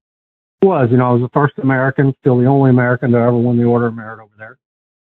We had a lot of great players, Michael Campbell, U.S. Open champion, Paul McGinley, Ryder Cup captain, Ian Woosden plays. We have, multiple 14 or 15 Ryder Cup players that play on a regular basis, several major winners that play on a regular basis. So our tour is very strong. The Champions Tour is, I've played in about 40 Champions Tour events in my career since I've been 50. So I've gotten in some over here, but it's a tough thing to crack. And so if you're not playing over here, you got to find somewhere to play. And I think that's the next best option. Tournaments are great. We go to fantastic places. Like we're going to Mauritius here at the end of the year. We're playing in Vietnam, in Spain next week, and then Italy next week. And then we go on to Spain. So, the venues are awesome, and, purses are getting better. So the Legends Tour is on the rise, and I hope, I hope it continues to go forward, because there's more room in senior golf than just one tour, and I be that second tour. In 2019, you win for the fifth time, this time at the Winston Golf Senior Open. You did so coming from 6 shots back on the final day, thanks to a final round 63. Talk about making that charge. Yeah, I had my youngest son, Philip, on the bag that week, and Sunday was my wife and I's, 29th wedding anniversary. And so it was kind of a special day. I birdied, 6 of my last 7 holes, shot 30 on the back, and beat Bernard Langer and Jose Maria Olazabal. Olazabal was winning the tournament most of the day, and I kind of came in and stole it from him. So it was a really neat experience to kind of run down those 2 legends of the game and be able to win that tournament. Clark, let our listeners know, how can they stay up to date with all the great things you're doing and follow you, whether it's online or it's on social media? Well, you can go to Legends Tour, the LegendsTour.com. It's on the European Tour website. It's the senior tour of the European Tour, so you can go to that and watch the progress over there and see the tournaments. You can look at me on Twitter. It's at @CDennisGolf, Twitter and Instagram, same thing. And, follow. I think they will be pleasantly surprised to see the names and scores that are put up on the Legends Tour, and I hope everybody watches it. Well, Clark, it sure has been great having you as part of this show tonight. I hope it's the first of many visits you'll do with us, and come back, share more of your stories and your insights with us, and keep us up to date with what's going on the European Senior Tour. It's, to your point, a lot of great players over there and a lot of great golf, and you are certainly a big part of that. I can't thank you enough for taking time out of your night to come and be a part of the show. Absolutely. I've enjoyed being on, and I'll talk baseball anytime you want to. We'll do more of that next time around. I look forward to it. Maybe you'll come back and talk to us when the Rangers have won the World Series. That would be a lot of fun. I tell you, that would be a dream. I would love that. Clark, take care, my friend. All the best to you and your family. I look forward to catching up with you again soon. Thank you, Chris. Good to be on with you. Thank you, Clark. That is Clark Dennis. You can keep track of him over on the European Senior Tour. You can find them online at legendstour.com. You can follow him on Instagram and Twitter at @CDennisGolf. He's a lot of fun to talk to, and I'm rooting for his Rangers. With the final 4 teams available, the Rangers are the ones I'm hooking my wagon to because of Nate Eovaldi. But it was certainly a lot of fun getting to spend some time with Clark. He's had a wonderful career to this point. At this point, I'm rooting really hard for him to make it a 3rd Senior Italian Open Championship. Hopefully, we'll find that next week, and then. If and when the Rangers win the World Series, I will certainly be reaching back out to him, and we'll talk all about it. I'm sure he'll be excited to do that. And I hope it's also carrying a third Senior Italian Open Championship as well. So looking forward to catching up with him again soon. Coming up next is going to be Steve Fluke. Steve is the co-founder and chief marketing officer for Power2Golf. Before I get to Steve, and that is Andy Trainer. Before I get to Andy, I want to remind you about 2Under, men's performance wear. They're the unofficial underwear of the PGA and the 2020 Ryder Cup team. Ricky Fowler is their global ambassador, and over 50 other PGA, Korn Ferry, and Champions Tour players wear them. Just to mention a few, like David Toms, Jerry Kelly, Justin Thomas, William McGirt, Scott McCarron, and Chris DeMarco. The Joey Pouch technology provides the ultimate male asset management, delivering maximum comfort from the tee box to the boardroom to the bedroom. Use code NEXT20 to save 20% off your order at 2under.com. That's the number 2, UNDR.com. 2Under, performance in your pants. And you walk a lot of miles in life and on the course, so make sure you're walking in the right shoes. Sconey changes the game with an affordable line of the most comfortable, versatile, slip-on golf shoes that can be worn anywhere. They're made with breathable microfiber fabric, spikeless treads, and an adjustable lace lock. And they're easy to clean, too, so spend less time changing shoes and more time living in them. Visit Sconey.com and use code NXT on T20, so next on T20 at checkout for 20% off. That's Sconey.com, Skoni.com. They're also available at golf specialty retailers and green grass pro shops nationwide. Relax. Easy now. Find your happy place. It's all in the hips. Just tap it in. Yes! Find the latest clubs and apparel at Golf's Happy Place, the PGA Tour Superstore. Okay, now making his next On the Tee debut with me is Simon Millington. Simon is the CEO of several great golf brands like MacGregor Golf, Ram, Ben Hogan, Zebra, Teardrop, plus Golf Alchemy, Woodworm Cricket, and S247 Group, and partner in Escapology, the number one escape room in the business. He's bringing some of the iconic brands back to life, which I am so thankful for, and I'm excited that I get to talk with him tonight here on Next on the Tee. Hey, Simon, thanks for coming on the show. It's great to be here and great to follow the great Dennis Clark. What a player he is, huh? Indeed, 100%. Yeah. So, Steve, Power2Golf, the club, is an amazing invention.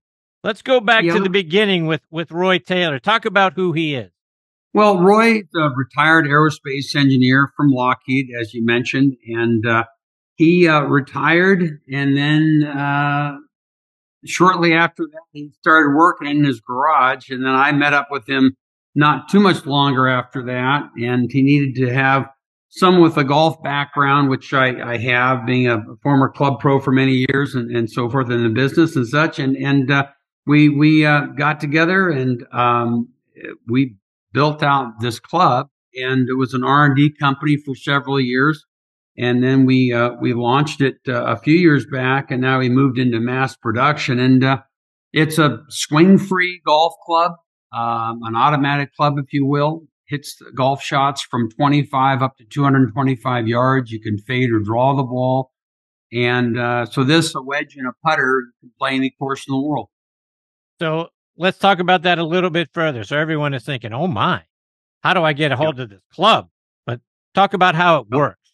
Well, it's powder actuated, so basically gunpowder, and then it's propelled by power strip, if you will, and you insert it into the club and set your yardage. You address the ball just like a standard golf club, but instead of swinging, you push a button that is located on the grip, and that initiates the shot, and the insert or the striker comes out 2 inches and sends it down the fairway and onto the green.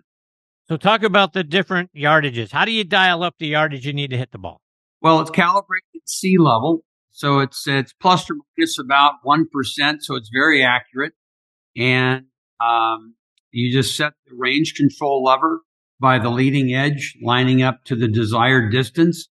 And like I said, line it up just like a regular golf club and push the button, and the insert comes out 2 inches and hits the ball. And again, there's still plenty of golf to it. You have to you know, still allow for the wind and the roll and so forth, and really was designed for those who love the game, but unfortunately can no longer swing a golf club, where if they try, they're in pain.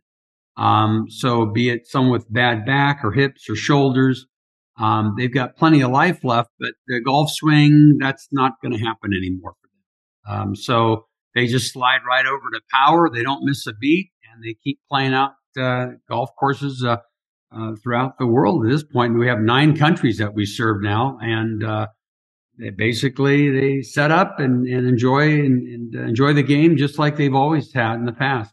You mentioned you can shape shots, which I find absolutely amazing. Talk about how you can hit a hook, a fade, hit it low, hit it high. It's amazing. Sure. Well, you hit it low and high. That's just putting the hands in front of the club head or the hands behind the club head at address. As far as the fade and draw, it's just the shaft angle. So a more of an upright shaft angle in relation to the ground, you're going to hit a fade. And a flatter shaft angle, you'll hit the draw. So you can go from 5 to 30 yards either way. Or if you just want to hit a straight shot, if the top of the club head is level to the ground, you're going to hit a straight shot down the pipe. What about in between yardages? If I want to hit it 50 yards, 85 yards, something that's in between what's on the dial, how do you play around and learn how to get those in between yardages? Well, let's say you have 165-yard shot. You place it somewhere between the mark that's 150 and 175 on the club. And if you're not going to be on the green, you're going to be very close to the green. So it's very accurate, plus or minus about 1%, and it's calibrated at sea level. So it's fairly easy to set that up. But again, there's still a lot of game to it because you still have to allow if the ground is soft or hard, or whether you have a headwind or a tailwind, you have to allow all that into the shot making. But the bottom line is everybody golfs now. We've removed all the barriers to the game.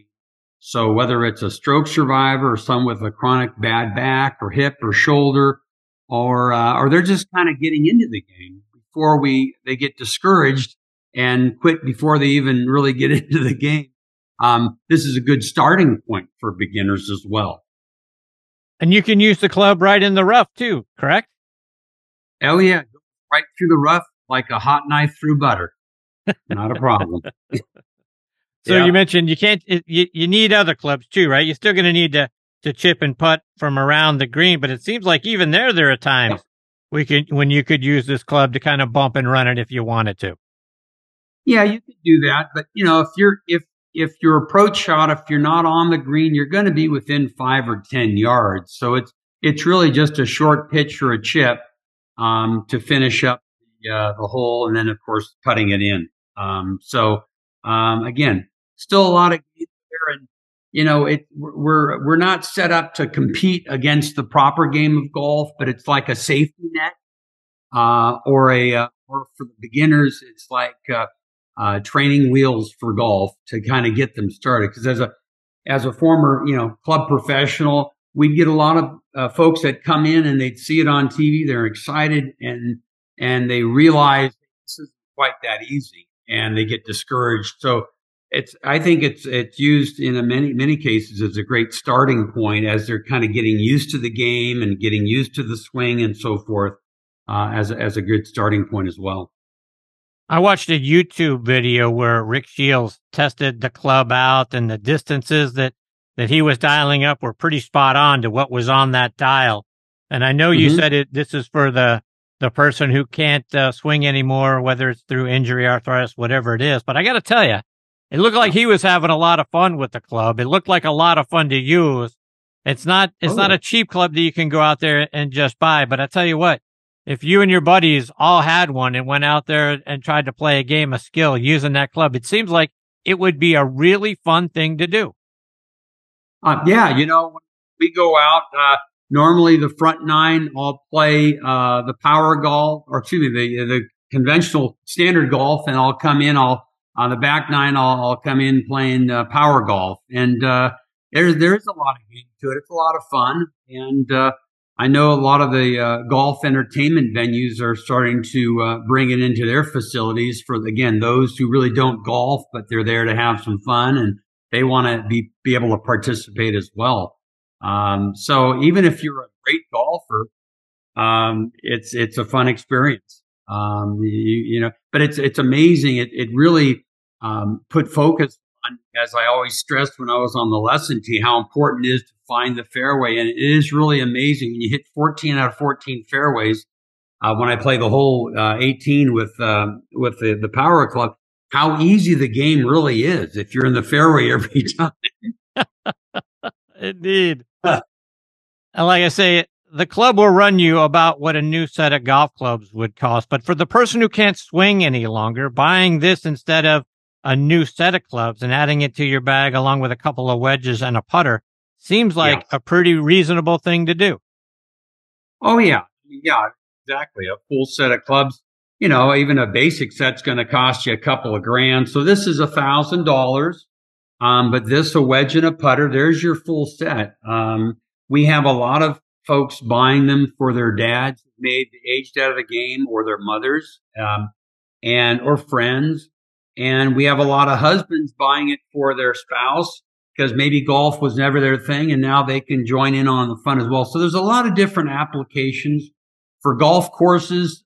They're purchasing it to help retain their members who are aging out of the game, and instead of losing the member, they slide them right over to Power, and they're able to have some fun and maintain their membership and stay in the game. And that's what it's all about. So, Steve, for our adaptive golf listeners or my cheating buddies who want to get their hands on one of these things, how can they do it? How can they go online and get a new Power2Golf golf club? It's real simple. Power2Golf.com. And if we receive the order by 1 p.m. Pacific Standard Time, it gets shipped out same day. Now, it'll be shipped out next day. So we've had to increase our inventory to keep up with the demand because a lot of people are deciding if it's between this or not golfing anymore, I'm going Power, and that's it's good to be part of it. It's like we get a lot of the feedback of people, spouses usually saying, I'm so happy my husband's able to golf again. You don't know what it's meant, and so on and so forth. So that's what really kept us going during the lean years and just rolling this out, because let's face it, it's a very unorthodox technology going into a very traditional space. Although the vast majority of courses and players that they can, because really only for the grace of God, that would be me. I couldn't golf. I've got a bad back or hip. Then I'd have to use this as well. So for most of us seniors, or for a big percentage, they'll just be sliding right over to Power, and they'll be able to play another 15 or 20 years of golf and enjoy themselves with family and friends and so forth.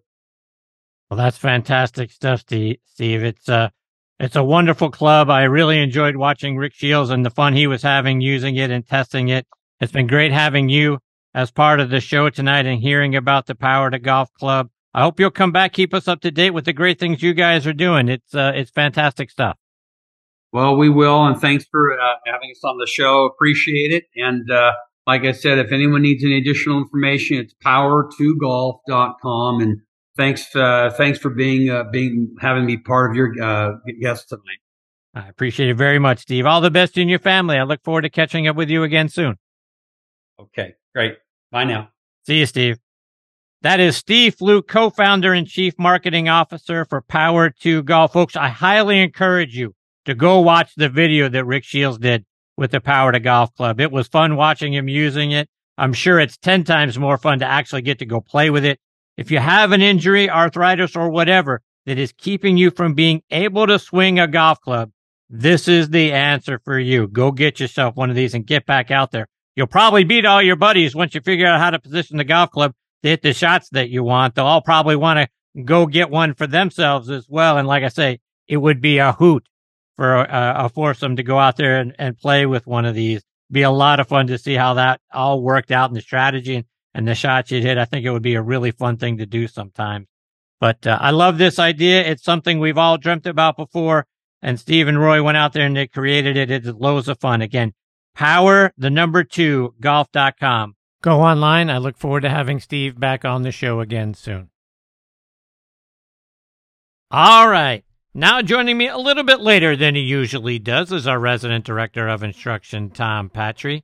Folks, if you're tired of playing the same old golf games, if you really want to play better, shoot lower scores, and keep your wallet in your pocket on the 19th hole, go see Tom down in Naples, Florida. Be sure to subscribe to his YouTube channel. On there, you're going to get over 300 free video lessons. Give him a follow on Instagram at Tom Patri Golf. Check out his website, tompatri.com. And it's always a joy to get to say that he is back with me again tonight here on Next on the Tee. Good evening, TP. How are you, my friend? Ah, Christy boy. Hey, Tom Patri, how are you, my friend? I'm tired, Christy. I'm tired. I walked 36 holes in a college tournament today, following one of my kids around. I'm old, man. I'm old. It's late. I'm old. You kept me up late today. Come on, let's go. Let's get this. Let's get going here. Come on. All right. So you've been bouncing around to a couple of different locations over the last week or so because you got a couple of students out there playing in some big tournaments. Talk about that. I started the week out, Chris, in Venice, Florida, with one of my young ladies who plays on the Epsom Tour. She made it through the first stage of LPGAQ school in Palm Springs and is playing starting Tuesday at the second stage in Venice, Florida. So I was with her for two practice rounds in Venice, working with her. She's, I think she's rounding into nice form right now. So I'm really keeping my fingers crossed for her. Her name is Marissa Kirkwood. She's from the Pittsburgh area. From Europe. There you go. Yeah, yeah. That's what I'm talking about. Played at Kent State. Nice player. She's, you know, she's a little bit of a late bloomer, but I think she's heading in the right direction. So we'll have high hopes for her this week. Maybe she can advance to the final and maybe get a card. So we'll see about that. But that was two great days with her. I finished up with her. Went home, packed a bag up at 3 o'clock in the morning, and got to Fort Myers for a 7 o'clock flight and flew to Indianapolis, got in the car, drove 3 hours to Findlay, Ohio for a Division II college from 18 teams here. I might be overstating. I think there's 18 teams here. Anyway, one of my guys who's a freshman at UIndy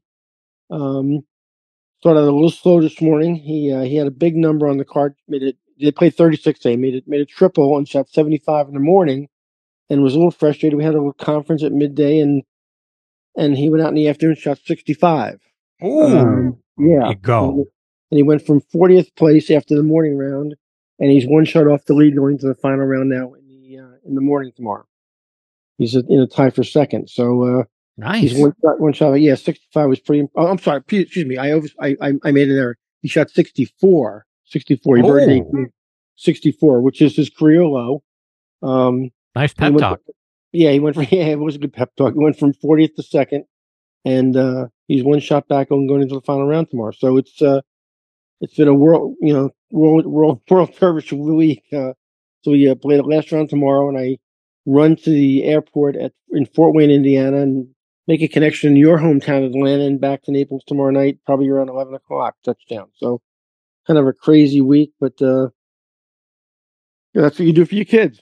No, that's two different kids, and they're both nice players. And this kid at UIndy is a really fine player. He's been with me a couple of years, 3 years now, and he's done some nice things already. So he's got some upside ahead of him. Sounds like he does. Went out and shoot 64. Good for him. Yeah, he plays like you. He plays very similar to the kind of golf you play. It does sound very similar to the rounds that I play. Indeed. Yeah, exactly right. Indeed. Tom, I want to switch gears a little bit. I want to get your thought on something. Solheim Cup, Ryder Cup. We saw the Solheim Cup finished in a 14-14 tie. We could have had the same thing. We've had it in the past in President's Cups and in Ryder Cups. And when I think back to the 2003 President's Cup, which did end up in a tie, but they sent Tiger and Ernie Els out there to play a playoff hole, which they both parred. And then because of darkness, they agreed that the matches would end in a tie.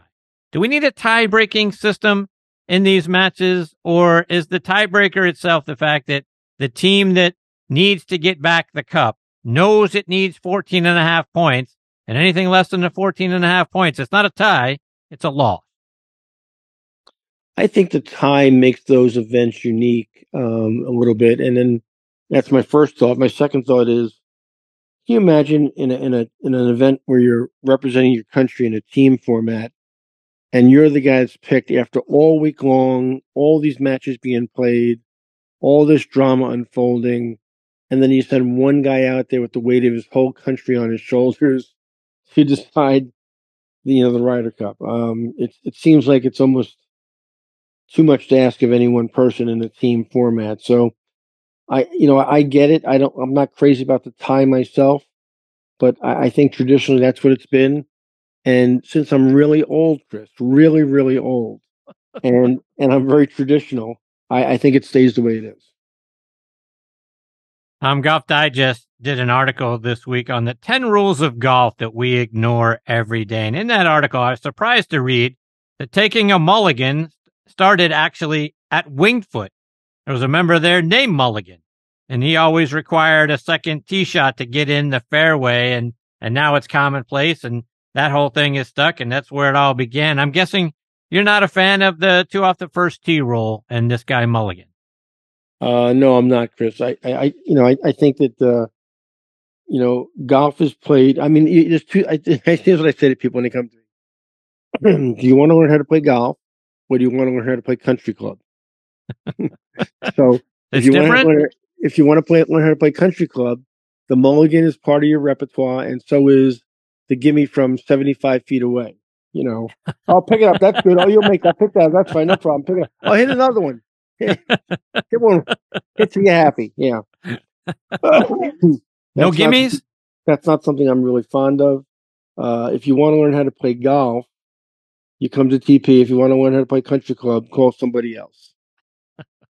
So you're not a that's good. Pick it up. You're 4 inches. You're inside the leather. If you come down to visit me this winter in Naples, and we get to play golf, and I hope we do. I hope we finally do this.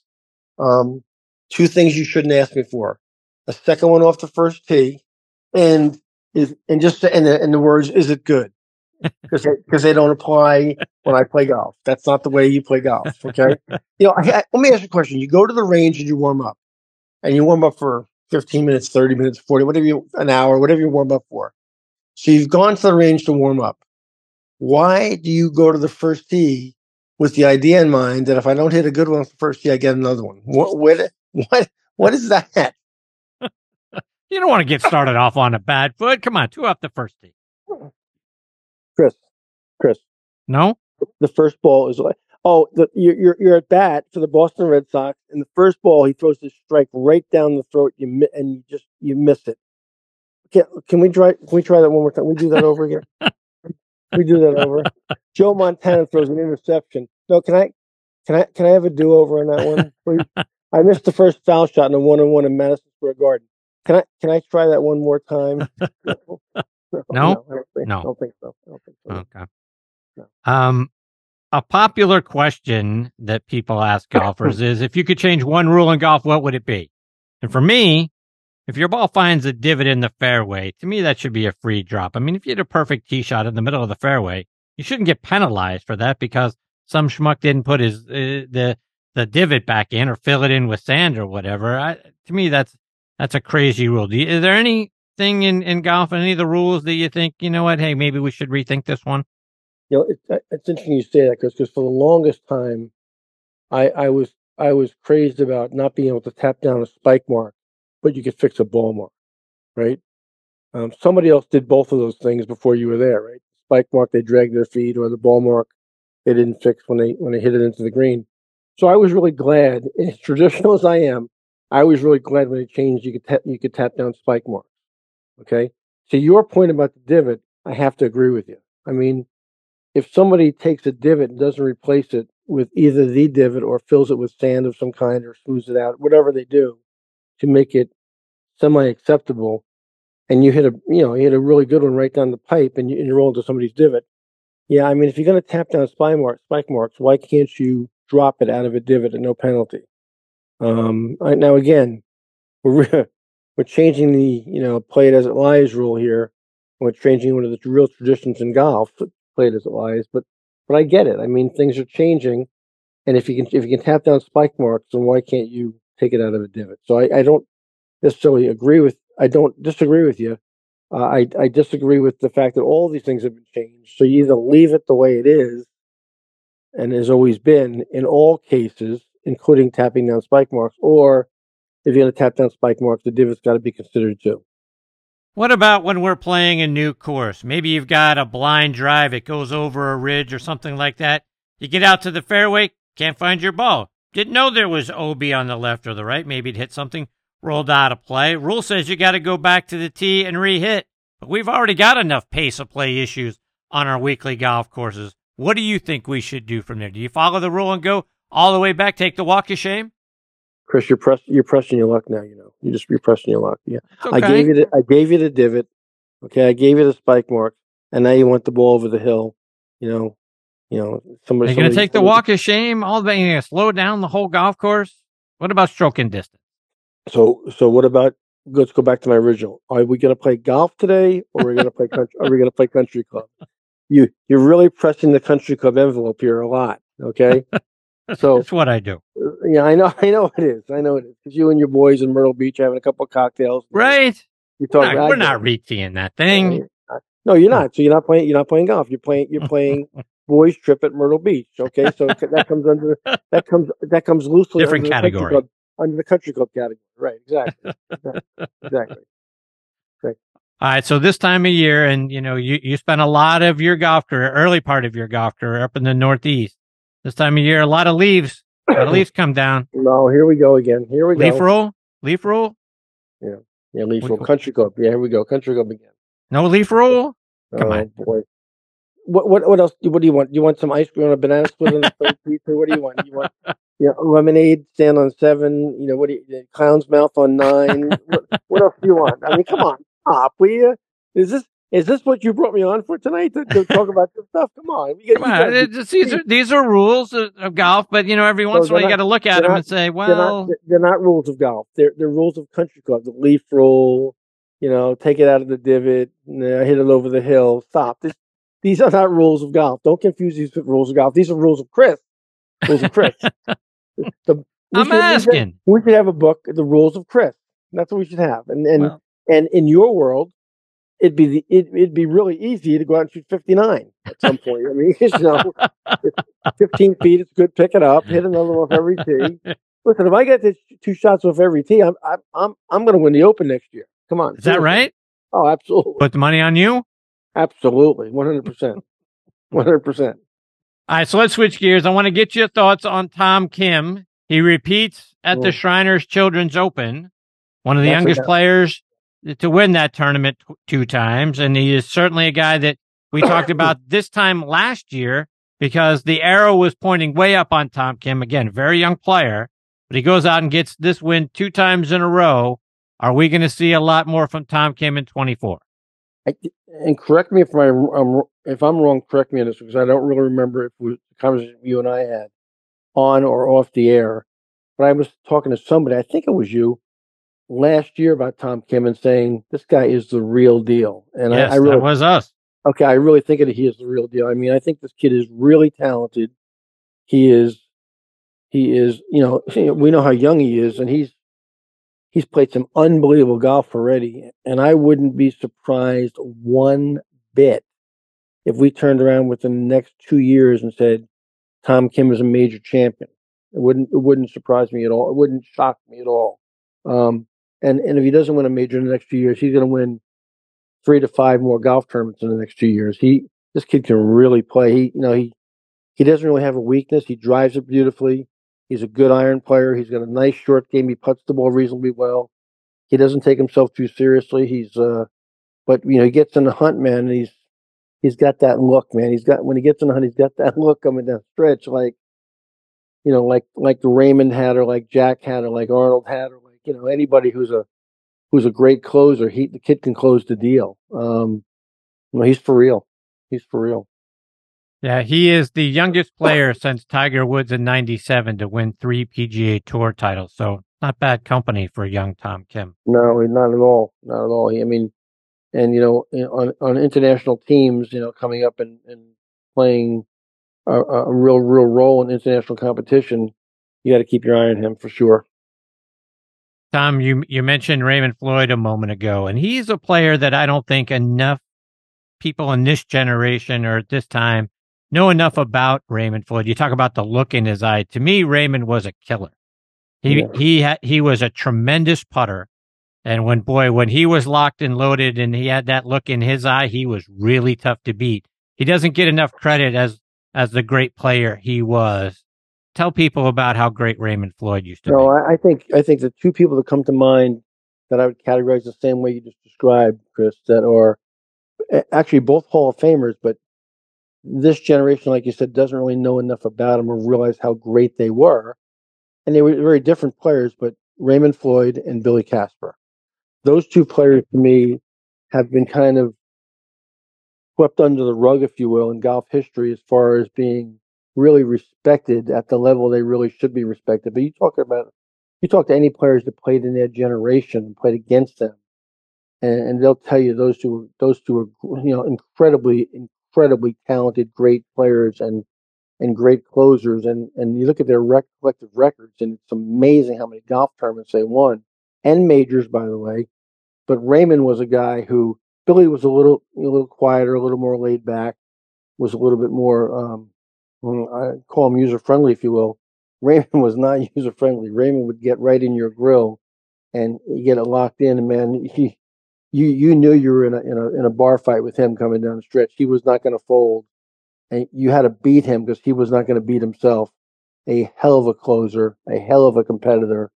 A hell of a short game, as you said. And you mentioned how good a putter he was. Maybe one of the great chippers and pitchers inside 50 yards that's ever played the game. Not far behind the guy you know I love more than anybody, Seve Ballesteros. You know, kind of in that kind of category with short game. So let's take that a step further, because Raymond was not only great throughout the early parts of his career, but here's a guy that was great into his 50s. I mean, he played on a Ryder Cup in his 50s. He was competing and nearly winning major championships in his late 40s, early 50s. This guy was great, not just for a short period of time, because he came on the scene in the 70s, into the 90s, still one of the top players in the world. Yeah, I mean, a lot of longevity. And, you know, and like you said, it kind of a funky golf swing. He really got the club laid off and behind him quite a bit.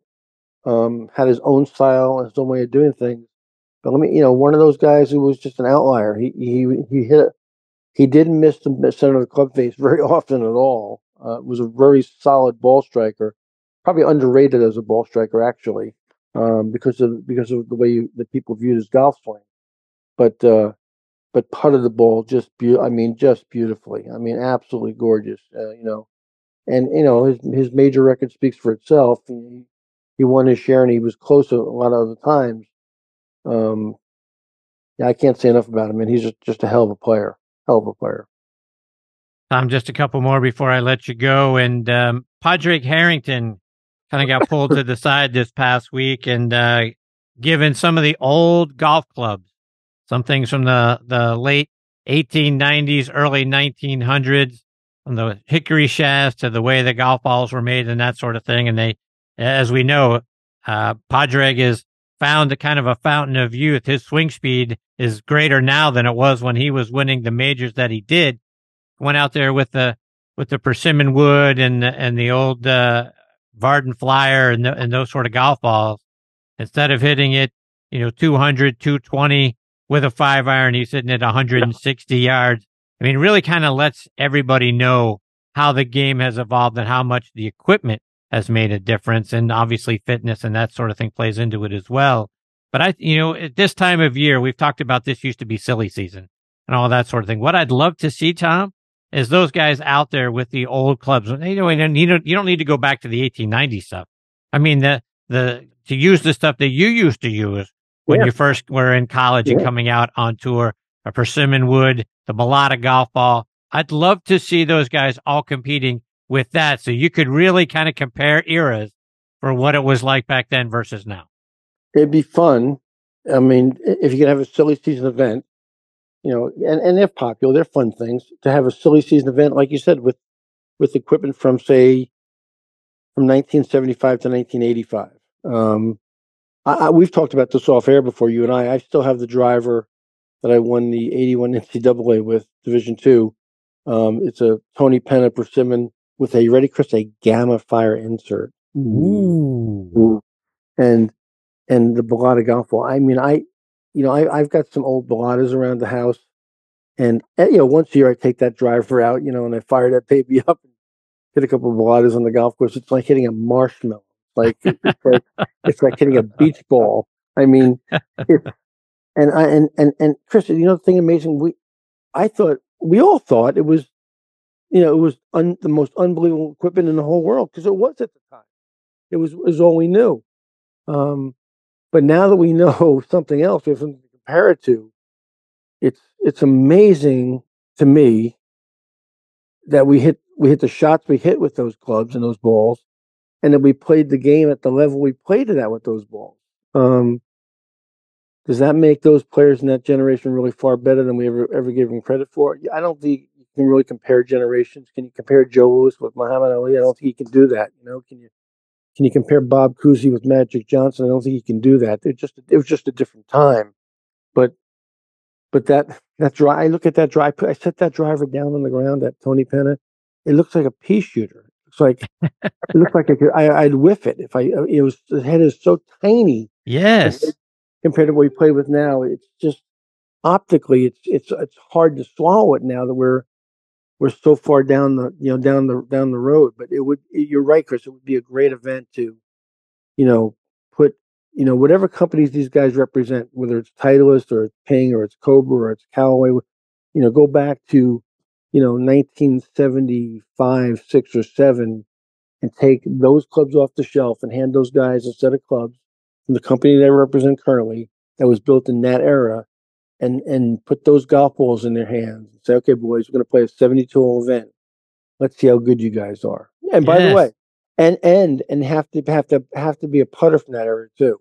Can't be a new Scotty or something like that. It has to be a putter. From bullseye. Whatever you want to pick, you got to pick a putter from that era to putt with as well. I mean, that would be a lot of fun. I think it'd be a great showcase. It really would. So I want to touch a little more on a point you just made a moment ago. Club head size. Oh my God! I mean, I used to have a 4-wood. Still have it, by the way. And of course when you look at the head of a 4-wood. And a 5-wood from that era, and you stick a golf ball down on the ground. I mean, I loved my 4-wood back then. It was my favorite club to hit. Now I look at it with a golf ball on the ground, and I think, how in the world did I hit it? Tell the truth. It's probably still in your bag. You're too cheap to buy a new one. Tell the truth. Tell the truth. It's not exactly accurate, but I kept it. Can you tell me what kind it is? It's a Wilson. It was Dr. Kerry Middlecoff. Oh my God! How cool is that? Right. That's so. Cool. So I got a funny review. I just don't know. I just want you to describe the length of the club head compared to the golf ball. There isn't much left on either side. So, in the same vein, when Freddie was playing his best, you know, and I mean, was he number 1 in the world in '92? Am I right about that? Is that right? Sounds right, because that's when he won the Masters. Yeah, I think that's right. So he had a Tommy Armour MacGregor 693T persimmon headed driver. I can still remember it. And I have a Tommy Armour 693T persimmon headed driver. I used to collect persimmon headed driver, all the old McGregors, and that club, by the way, Freddie was using in 92, 91, 90. Am I dating myself? Am I wrong? No, I'm going to go back further. When he first came out on tour, I'm wrong. So I'm talking about 80, 81, 82, 83. He had this persimmon-headed MacGregor driver, and I had one that I had collected. He begged me for that driver like he wanted it as a backup. And I said, if yours ever cracks, you can have this, but I'm not going to just give it to you now. And I still have it in the garage. And I have a couple of sets of McGregors that you're describing where I have the driver, a 2-wood. Ooh. A 3-wood, a 4-wood, and a 5-wood, and you could, you know, depending on what you wanted in your bag, you put whatever you had, what you wanted in your bag. Well, though, like you said, those 4-woods and 5-woods, I don't even know how we made contact. Right. I don't know how we made contact. It was like they're like little tiny pea shooters. They're like little tiny pea shooters. Like, you know, it's unbelievable what that and the shots we hit with them were really quite good. I mean, but it's amazing how far technology has come. And in fairness to, and I'm not knocking the tour player today at all, how easy it is to hit some of these clubs. I have a 7-wood in my bag right now, a Titleist 7-wood. It's like cheating. I know I make certain swings that are not very good swings, and I look up and the ball's going towards the hole. It just, I'm like, that ball's not supposed to go towards the hole. That was a bad swing. It's going towards the hole. It's just, it's like cheating compared to, because if you did that kind of swing with one of those clubs you're talking about, dude, that ball is leaving the golf course. It's forget it's not finding the fairway. It's leaving the golf course. It's not landing in play. But we played really quite well with that stuff. That's all we knew. You know? Yeah. To me, that just harkens back to that time where I just think golf was more of a skill game back then than it is now. Yeah. And again, I'm not knocking today's tour player, but you can't compare generations. It's hard to do that. You know, it's not really fair to whoever's getting knocked in that argument. But that being said, like you said, I think you got a great idea there, Sarah. I think you do an event where you put a set of that equipment in today's player's hand and say, here's the ball too, here's the putter as well, and we're gonna have a little tournament and see what you can do with this. Yeah, I'd love to see it back on one of the old golf courses, right? Play it from the same yardage they used to play it from back in the mid-'70s. Right. Set it all up just the way it was, whether it was a U.S. Open or a PGA or whatever. Right. Same yardage, same setup. Let's go see how you guys play with this. I'd love to watch it. If I'm not mistaken, Chris, I have in my files here, I have a Hogan file, and I think I have a sheet of Hogan's yardages. And if I'm not mistaken, his 3-iron was listed as going 180, and that's for a tour player today.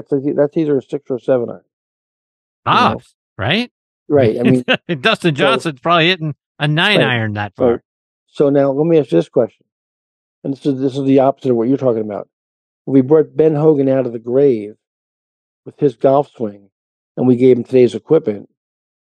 Would he be one of the best players in the world? Would he, you know? Oh, for sure. I mean, and how far would he actually hit it? That's the question. How far would he hit it? I mean, look, any of the great legends, if you were able to bring them back and put them in the equipment we have today, they're obviously still going to be great players. Great players are just great players. It doesn't matter. Would they be the best of the creme de la creme? Would they be the best of the best? I got to believe it'd be unstoppable. You know, I mean, if they were that skillful with that equipment and you put this stuff in their hands, and again, I'm talking about in their prime, in their prime, you know, how amazing would they have been? Right. You know? Yeah. I mean, that's the question, right? I mean, look, you spend a lot of time with Seve.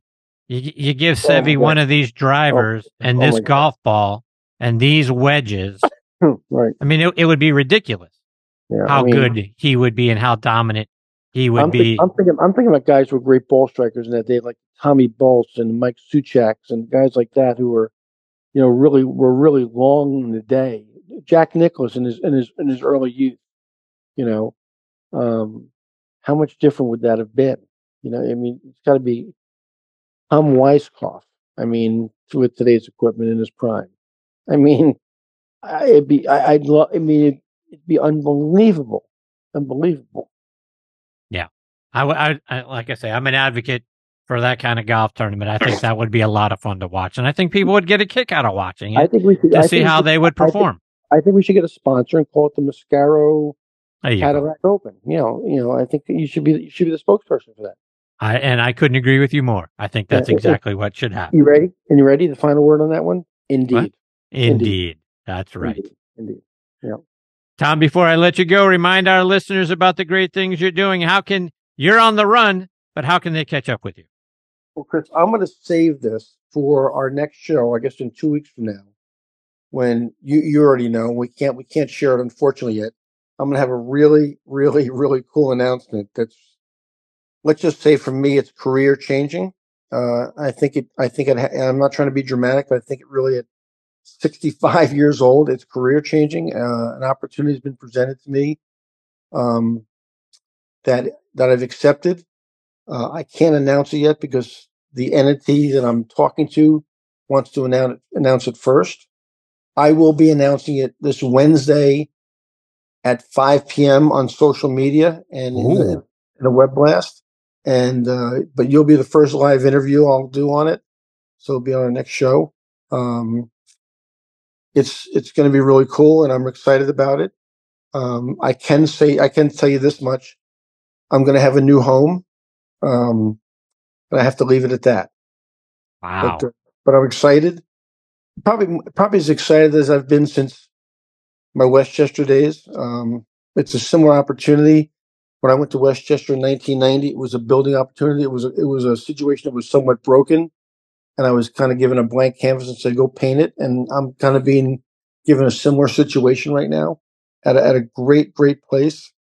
So I want to share it with all your listeners first live.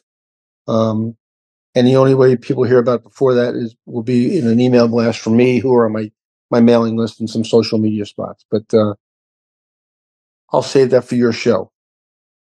Well, I certainly look forward to hearing that announcement. I'm sure we'll all be tuned in to Tom Patri Golf on Instagram to get that, or on your mailing list. But I appreciate the fact that you're going to share it with our listeners 2 weeks from tonight. You're the best, my friend. It'll be cool. Chris, it's 10-7 Cowboys. Your team's leading. Oh, stop. Your Stock team. Down. Stock down. No. Stop. And you're at the Texas Rangers. Aren't the Texas Rangers on tonight? They were on earlier tonight, and they beat the Astros to go up 2-0. Oh, your team. My American League team. Go Phillies.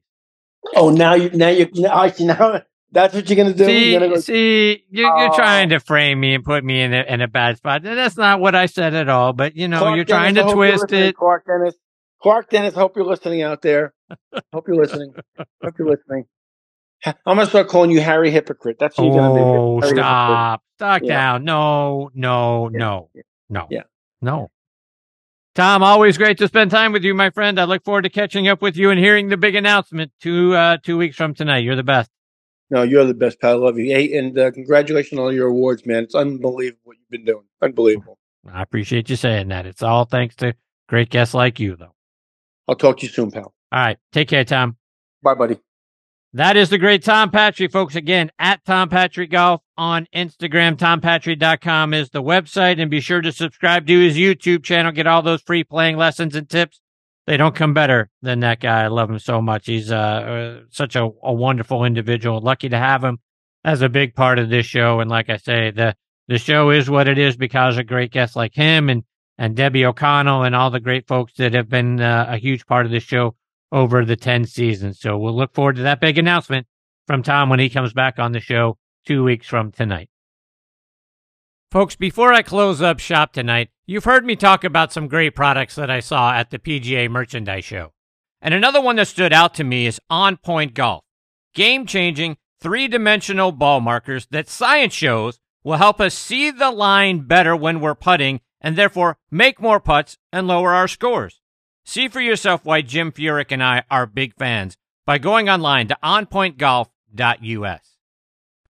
All right, my friends, it is time for me to put a bow on this edition of Next on the Tee. My sincere thanks again to Tom Patri, Debbie O'Connell, Simon Millington, Clark Dennis, and Steve Fluke for joining me this week. Scheduled to join me next week are our good friend and my all-time favorite author, Keith Hirschland. We'll be back. Rumor has it my character C.T. Mascaro is going to reprise his role in Keith's new book. We started out with Murphy, Murphy in the Case of Serious Crisis. Well, now comes the sequel, Murphy, Murphy in the Case of the Commission on Cliches. You can get your copy out on KeithHirschland.com and on Amazon as well. So looking forward to getting that new book and reading it. Keith is just fantastic. And getting to spend time with him again next week is always a privilege and an honor. Following Keith is another great friend of the show, PGA Tour legend Hal Sutton. We'll be back. And then the host of Grilling at the Green, Jeff Tracy, our good friend. He'll be a part of the show as well. And then making his next On the Tee debut will be Dr. Robert Winters to help us with the mental side of the game. So, folks, it's going to be a great show. I hope you'll come back and be a part of it with us. As a reminder, you can find the show available as a podcast just about anywhere you get your podcast content. In particular, we're out there on TribLive.com in my hometown of Pittsburgh and the Pittsburgh Tribune Review site. Just go to TribLive.com, then click on Sports and then Podcasts, and you'll find Next on the Tee available free for you there. You can also find the show on Good Pods, Apple Podcasts, Spotify, Amazon Music, Audio Boom, and Player.fm. And again, my thanks to the folks over at Good Pods for making this show one of their recommended podcasts. Download their free app and stream your favorite podcast on your favorite device. But as always, most of all, my thanks to all of you for being the greatest supporters in the history of podcasts. I appreciate you all so very much. Until next week, hit 'em straight, my friends.